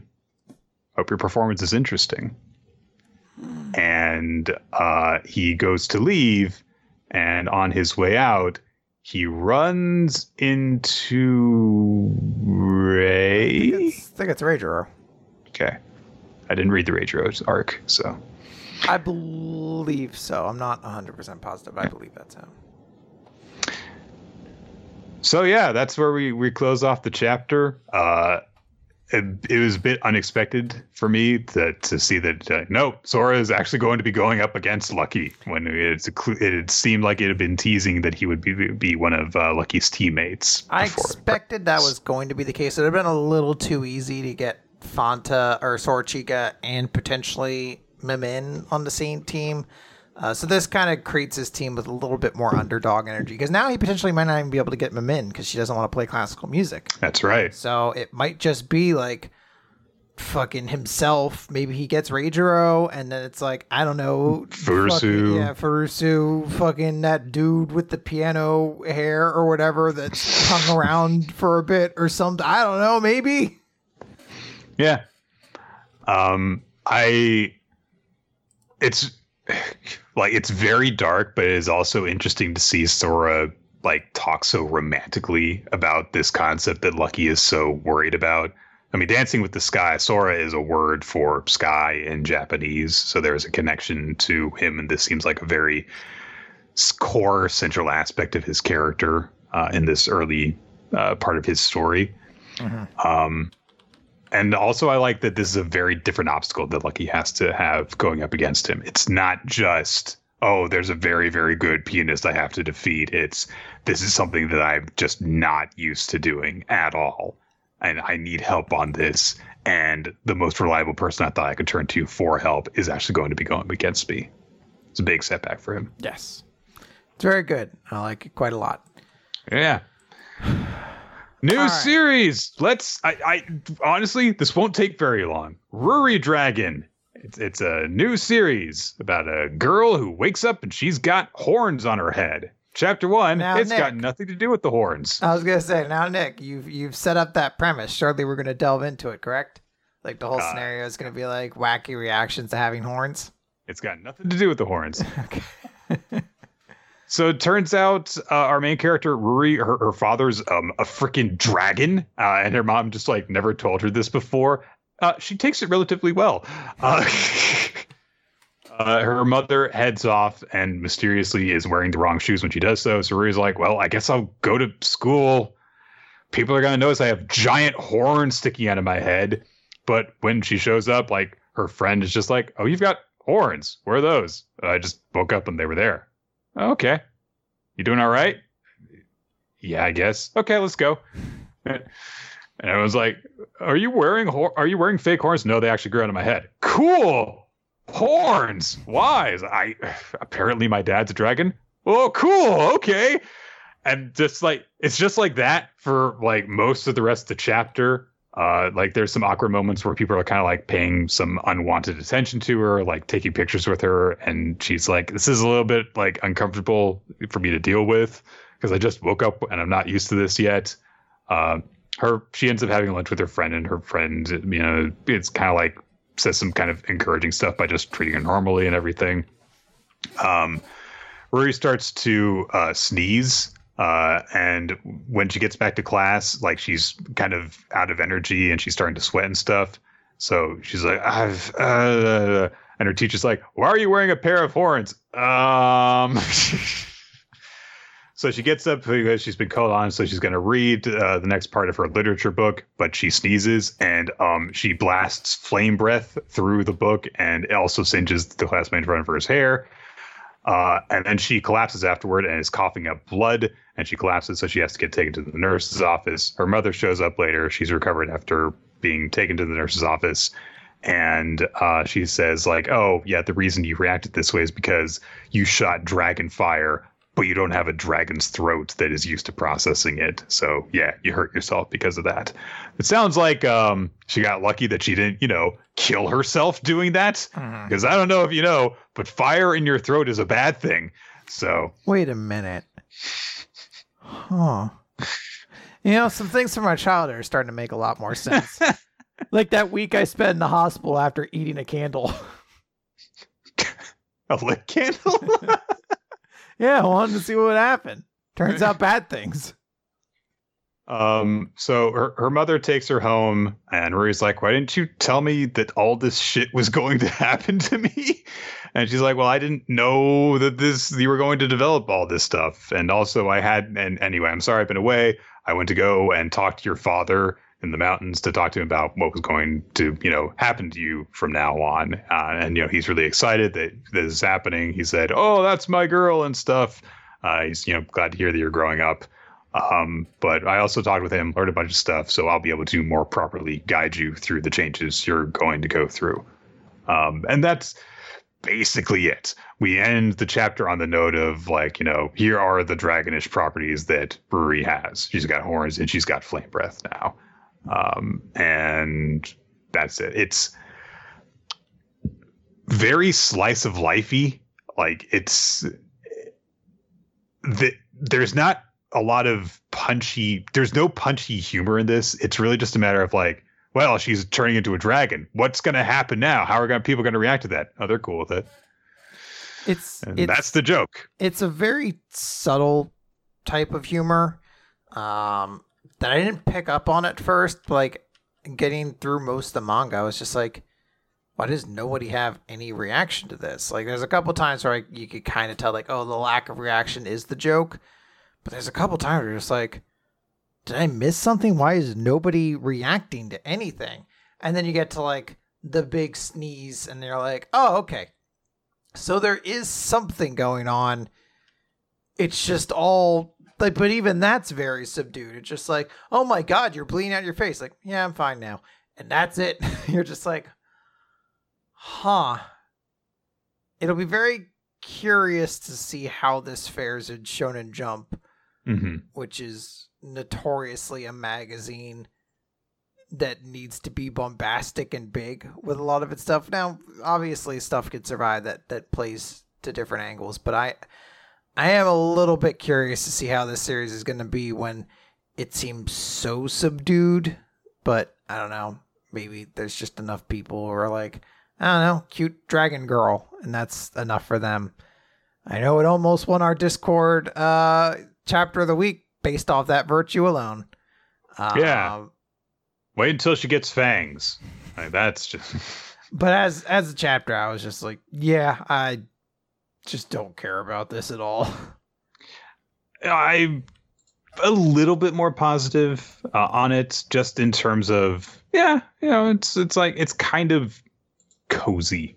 You know, it's it's something that, that you know it's nice to see. There's something kind of warm about it, um, and it's just kind of nice to see people just kind of reacting so casually and nicely to this uh, change that she's going through. Um, but yeah, I don't think that there's going to be a lot of super interesting, exciting stuff that'll happen week to week. Um, I get the impression that this is kind of in a way aiming for something along the lines of what we had with uh, with Magu-chan, where it's like, oh, there's this weird thing, and yet all the normal people are just kind of okay with it for the most part, and that contrast is where the humor comes from. But its humor is way, way, way more I was subtle. say like, but Magu-chan was funny. So, like this is this is a chapter that when I read it, I was like, "Yep, that was fifty pages of a manga that I just read," and then I was like, "It it just it baffles me one of these sorts of series, like, because like really true slice of life doesn't it's it's it's not that common in Jump. Like usually you're Mm. a comedy, usually you're more of a drama. I don't know what this is intending to be, and I don't want to sit here and overanalyze it because, truth be told, maybe chapter two and chapter three completely reevaluate my or reorientate my my perception of it. But I did finish this first chapter just very confused as to what my impression of it was was actually going to be. I, I did read a, manga called um, Flying Witch a few years ago that uh, had a similar kind of vibe, where it's just kind of like, all right, there's this kind of weird character that is going about her life. You know, she's a witch. In this case, she's a dragon, and everyone just kind of mostly cool about it. And that's and that that's just kind of it. Um, Is this so Is this cottage core, Nick? Hmm? Cottage core, like it's just vibes. It does seem like it's going to be mostly that. So, but we'll see. I guess Uh, it is. Pre- it is basically a slice of life series, uh, it, which is weird because she is a dragon. Uh, so, but I guess we'll see where it goes. So, We shall. All right, Nick. I'm gonna blaze through Mashle because we are running out of time. We gotta spend a lot of time talking about One Piece. So this Yep. is Mashle, Magic and Muscles, Chapter 111, The Divine Visionaries and the Sinister Siblings. And true to its name, the Divine Visionaries are facing off against siblings. Uh, we have uh, Biblia facing off against. I forgot this one's name, but I Mhm. looked it up. Deli Saster. How could you forget Deli Saster? Uh, we get. Uh, I think is Epideme uh, facing off against Sarara, and he is doing the On Top of Mount Spaghetti song, but with, about pudding. but with pudding, That's apparently a thing. I, I don't know. Uh, we have Feynman against uh, Agito, who gets all cut up, and he's very excited because this is a chance to experience the essence of life. Uh, and then uh, Renato is just getting his shit pushed in by Doom over and over and over again. So he summons his Bankai. It is a scythe called Thanatos, the god of death, and he is prepared to enter a blood pact. And then we end the chapter with Milia Duel, and she is uh, turning to key still. Mash is about halfway there. She's so tired. Uh, that stupid little monster thing is like, I've brought you fresh break. Uh, I don't know these canellis, and she's like, ah, brilliant. You're my favorite. You know, this you may be a coward, a cheat, a cheapskate, a little clumsy rat fink, but this time, this time I have to say, you really did well. And he just throws them at her. and she just lands in they just land in her eyes. I must have mistook this. The first time I thought he tripped. Marina now No, he just, he throws just like them into her it's. Krillin throwing the senzu beans basically, but instead of you know helping, they just go right in her eyes. Yeah. So yeah, fun, it's a fun gag to end the chapter on. There are some cool visuals in the fight setups. I do really really like uh, when Doom cuts his head off and it goes flying into the air, and the pattern that the shadow on the floor around them leaves because of the blood path looks awesome. Um, that's that's basically it. So all right, bunch of fights get set up, and hey, look, here's Thanatos. Let's see how well this does, and then a funny joke at the end. So. Mhm. All right. The Elusive Samurai, Chapter 66, God, 1335. It's Yorishige squaring off against Sadamune. Uh, and we actually get a little flashback to when they seemingly first crossed paths, when Sadamune was just, um, you know, a, a young, skilled archer. And Yorishige says, like, oh, yeah, your, your skill with the bow even amazes the god of war. You should use it to defend your brethren. Uh, and Yusadamune thinks, you know, when, when reflecting on this, I mean, all I could do at that moment was gaze up at that bright god. But this is now an era of decisive battle. Any warrior would burn for victory. Times have changed. I'm going to kill you now. So we get this big charge, some military maneuvering, uh, and in the midst of all the maneuvering, Yorishige is left exposed, and so Sadamune charges straight towards him, draws an arrow, and seemingly fires an arrow straight into Yorishige's uh, skull. Uh, but then there's a, a blink, and uh, he's fine. Uh, and, and seemingly the arrow has just gone straight through him. But Tokiyuki manages to observe that no, he actually he actually dodged it, just with the tiniest of possible movements.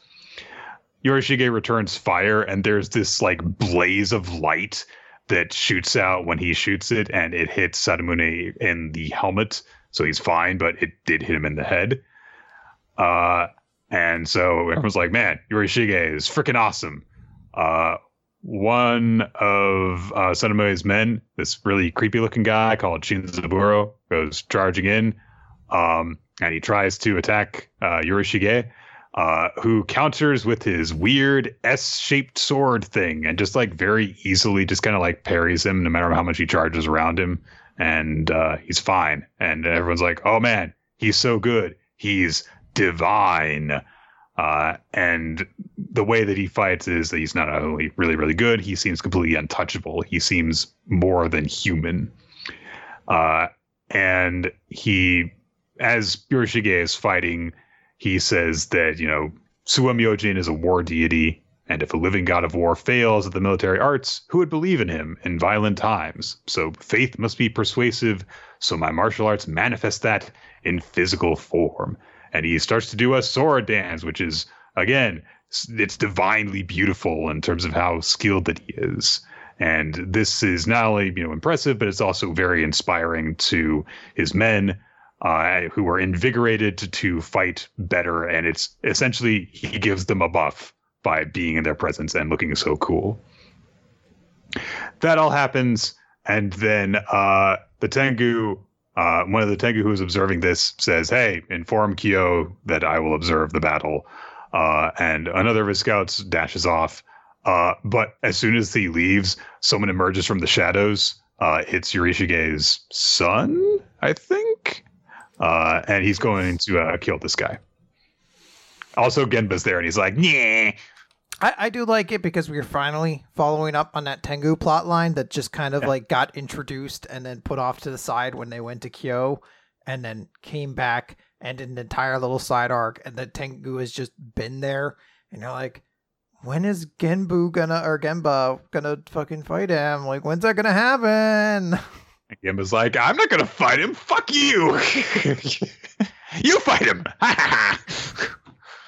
But it's good. It's good stuff. All right.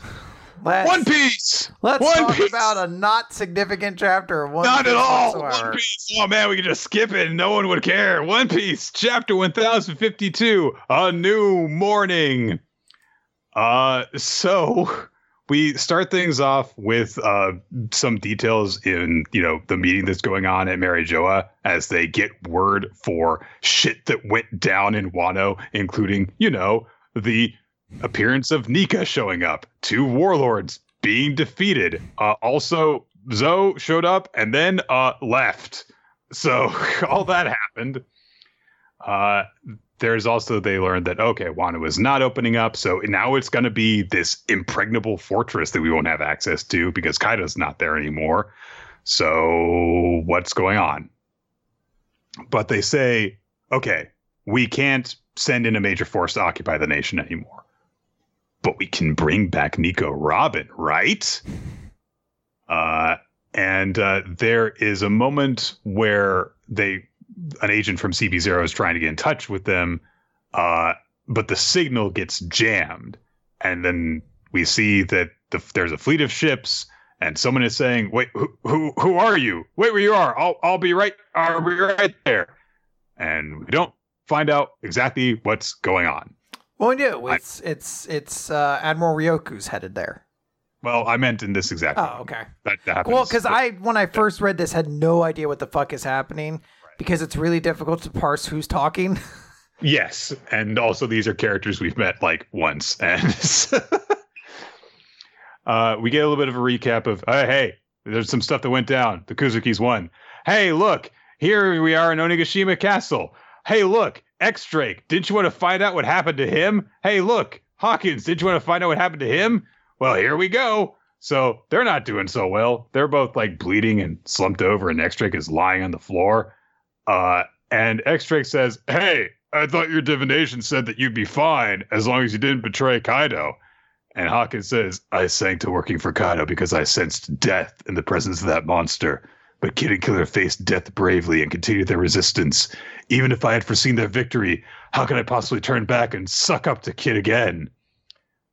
Uh, but then X Drake thinks about the exact wording of their conversation before. And Hawkins had told him the chances of a certain man surviving until tomorrow were 1%.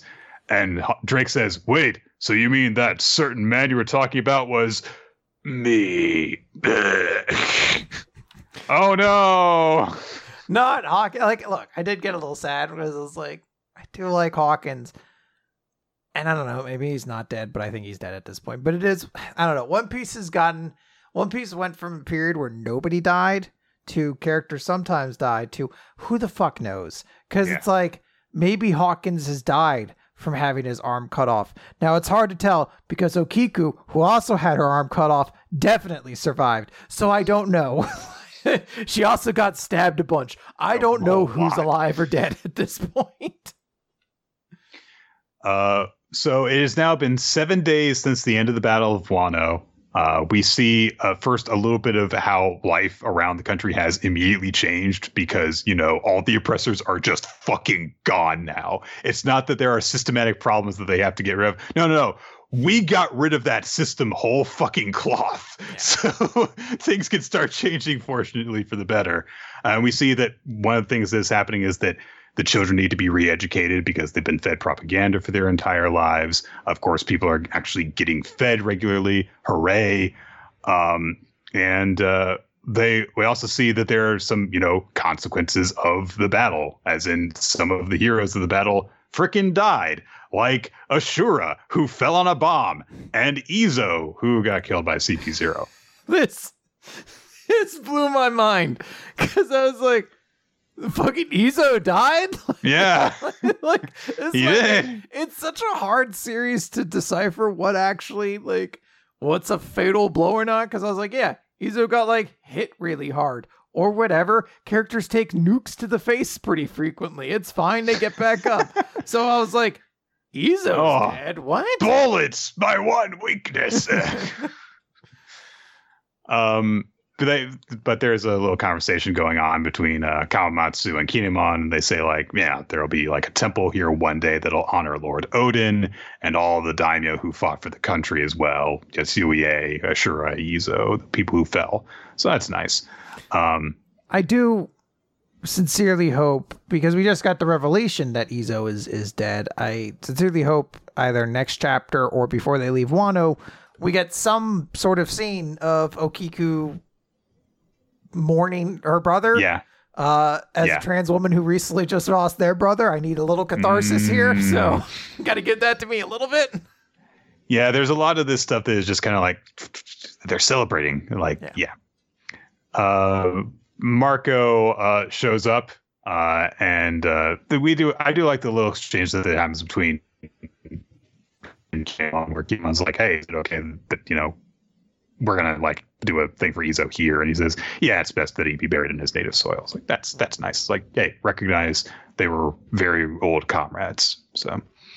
Uh, and Marco's like, and also I'm still alive for some reason. It's like, were you ever in danger? What the fuck are you talking about? You're a phoenix.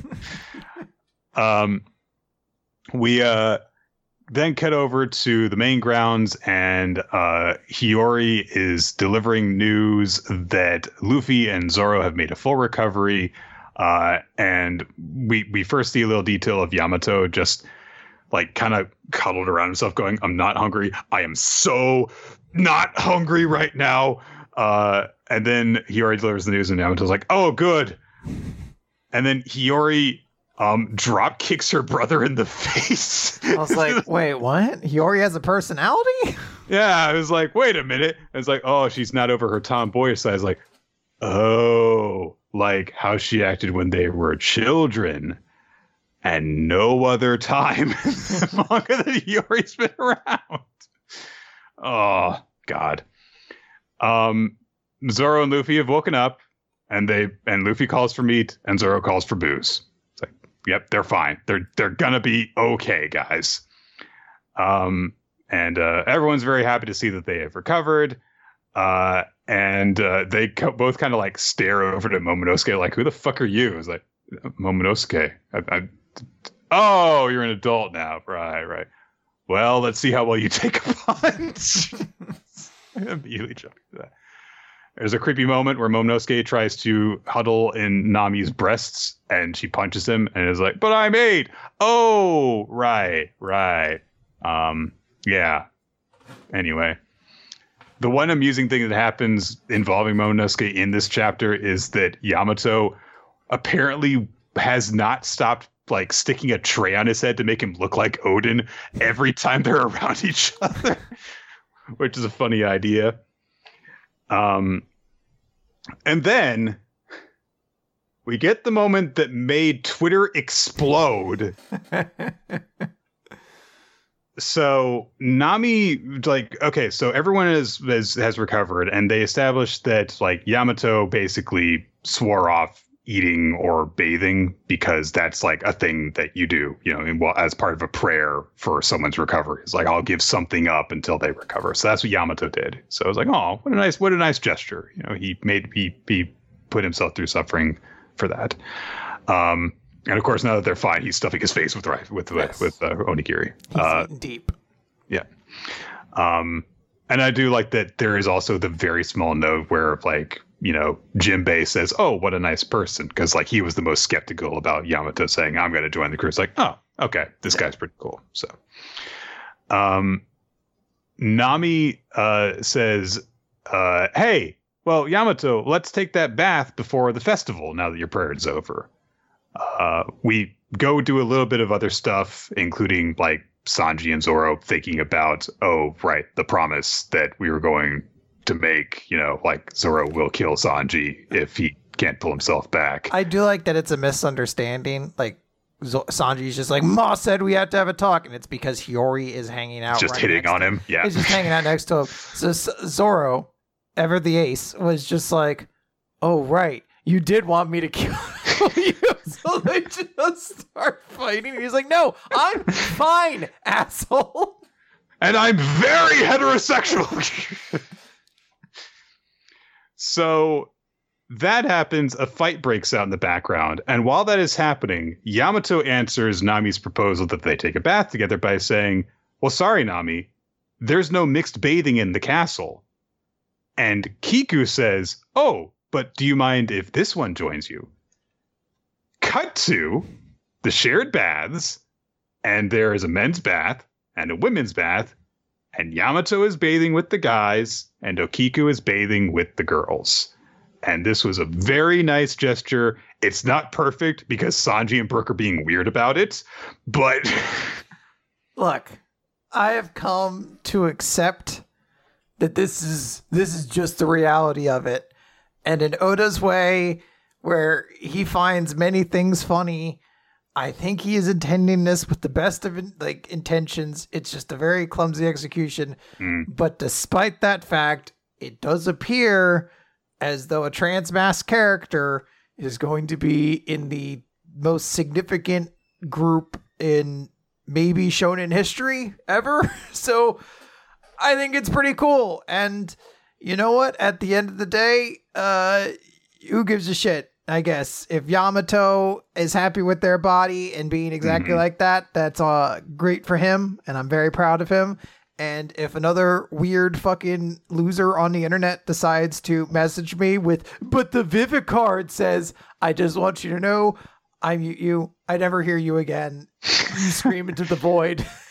You'll never make another contact with me again. In order to read this scene as a chapter that came out in the middle of Pride Month, uh-huh. where characters proclaim that they are a gender that they were not categorized as at birth and are now among the gender that they identify as among members of that gender who accept them as part of the gendered group and no one objects to it and everyone is happy with it and they're all celebrating and having a good time. If you can read that as anything other than this is a positive message for genderqueer, transgender, you know, anything other than, you know, cisgender groups, then I don't know what kind of weird contortions you had to put your brain through in order to think that that it fits in with what you think about that. But this was wonderful to see. It was even more wonderful for me to actually just look at the general reaction that this got. I saw a lot of people who, you know, like had doubts about the messaging of the series and the way that Yamato was being portrayed, saying, you know what, this is pretty cool. Mm. Like that's very, very nice. Uh, oh, there's more to this chapter. Uh, it turns on. out it continues going after that point. Yeah, there's a there's going to be a big feast after they after they all bathe and stuff. Uh, we see that uh, the General Franky is back to normal. Uh, Franky worked on it along with some of the local carpenters and Usopp because Usopp is a tech head. And more dudes are like, "Oh my god, a robot!" because they're dudes in One Piece, basically. Um, Kid and Law basically are like, hey, stop being super buddy buddy with everyone. We're like going, you know, we've got serious serious business stuff and stuff. Um, and then there is news that is delivered that, oh hey, you know, people's bounties went up. And uh, we've got the inside uh, scoop on this. Apu is there. He was allowed to join in on the celebration for some reason. like, fuck this guy. Why? But he's like, hey, look, everyone, I've got all your wanted posters and stuff, all your new bounties, and the names they're calling the new emperors of the sea. Uh, but at that moment, we cut away to Ryokugyu, a new admiral who we have only seen in like silhouette to this point. We haven't gotten a good glimpse of them yet.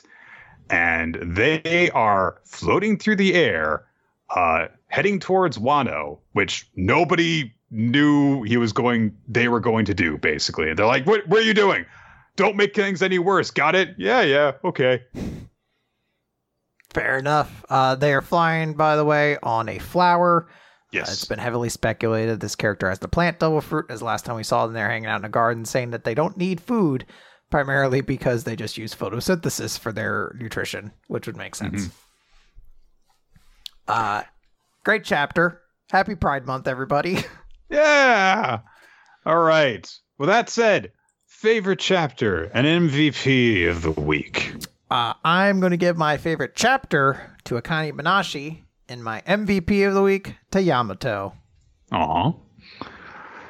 I think we're going to mirror you here. um, let's see. Hang on. I'm just going through this real quick. Yeah, so my favorite chapter is One Piece, uh, but I'm giving my MVP to Akane. So There we go. I like that. I like that a lot.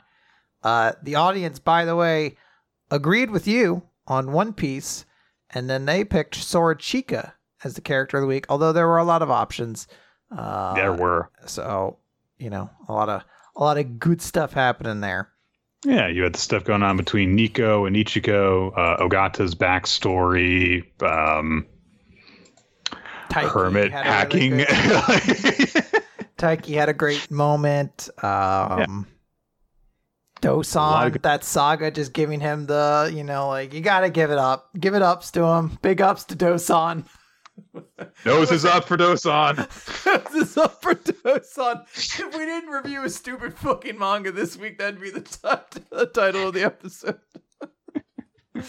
oh, damn you, Nakamura.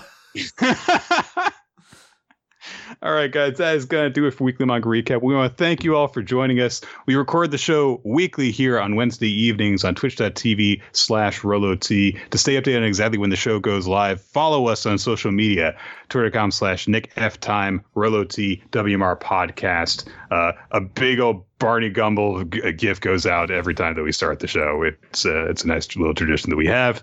It also goes out on our Discord server where you can find all sorts of fun stuff. We have a wonderful community there that has uh, bi-weekly game nights and also has conversations about the chapters as they are released and also the series that we are getting set to cover in our next recommendation.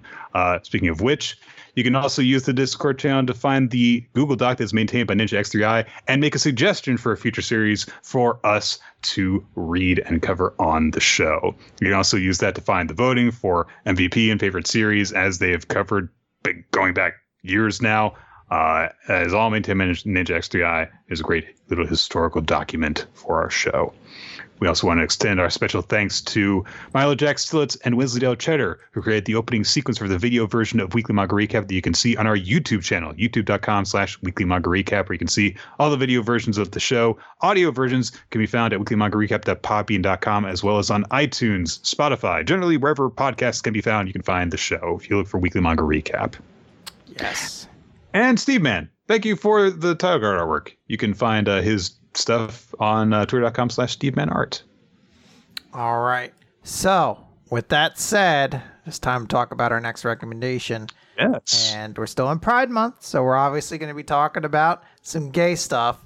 Uh, this one, though, Nick, it's for the girls. Uh, we're going to be talking about Catch These Hands. Wait, what?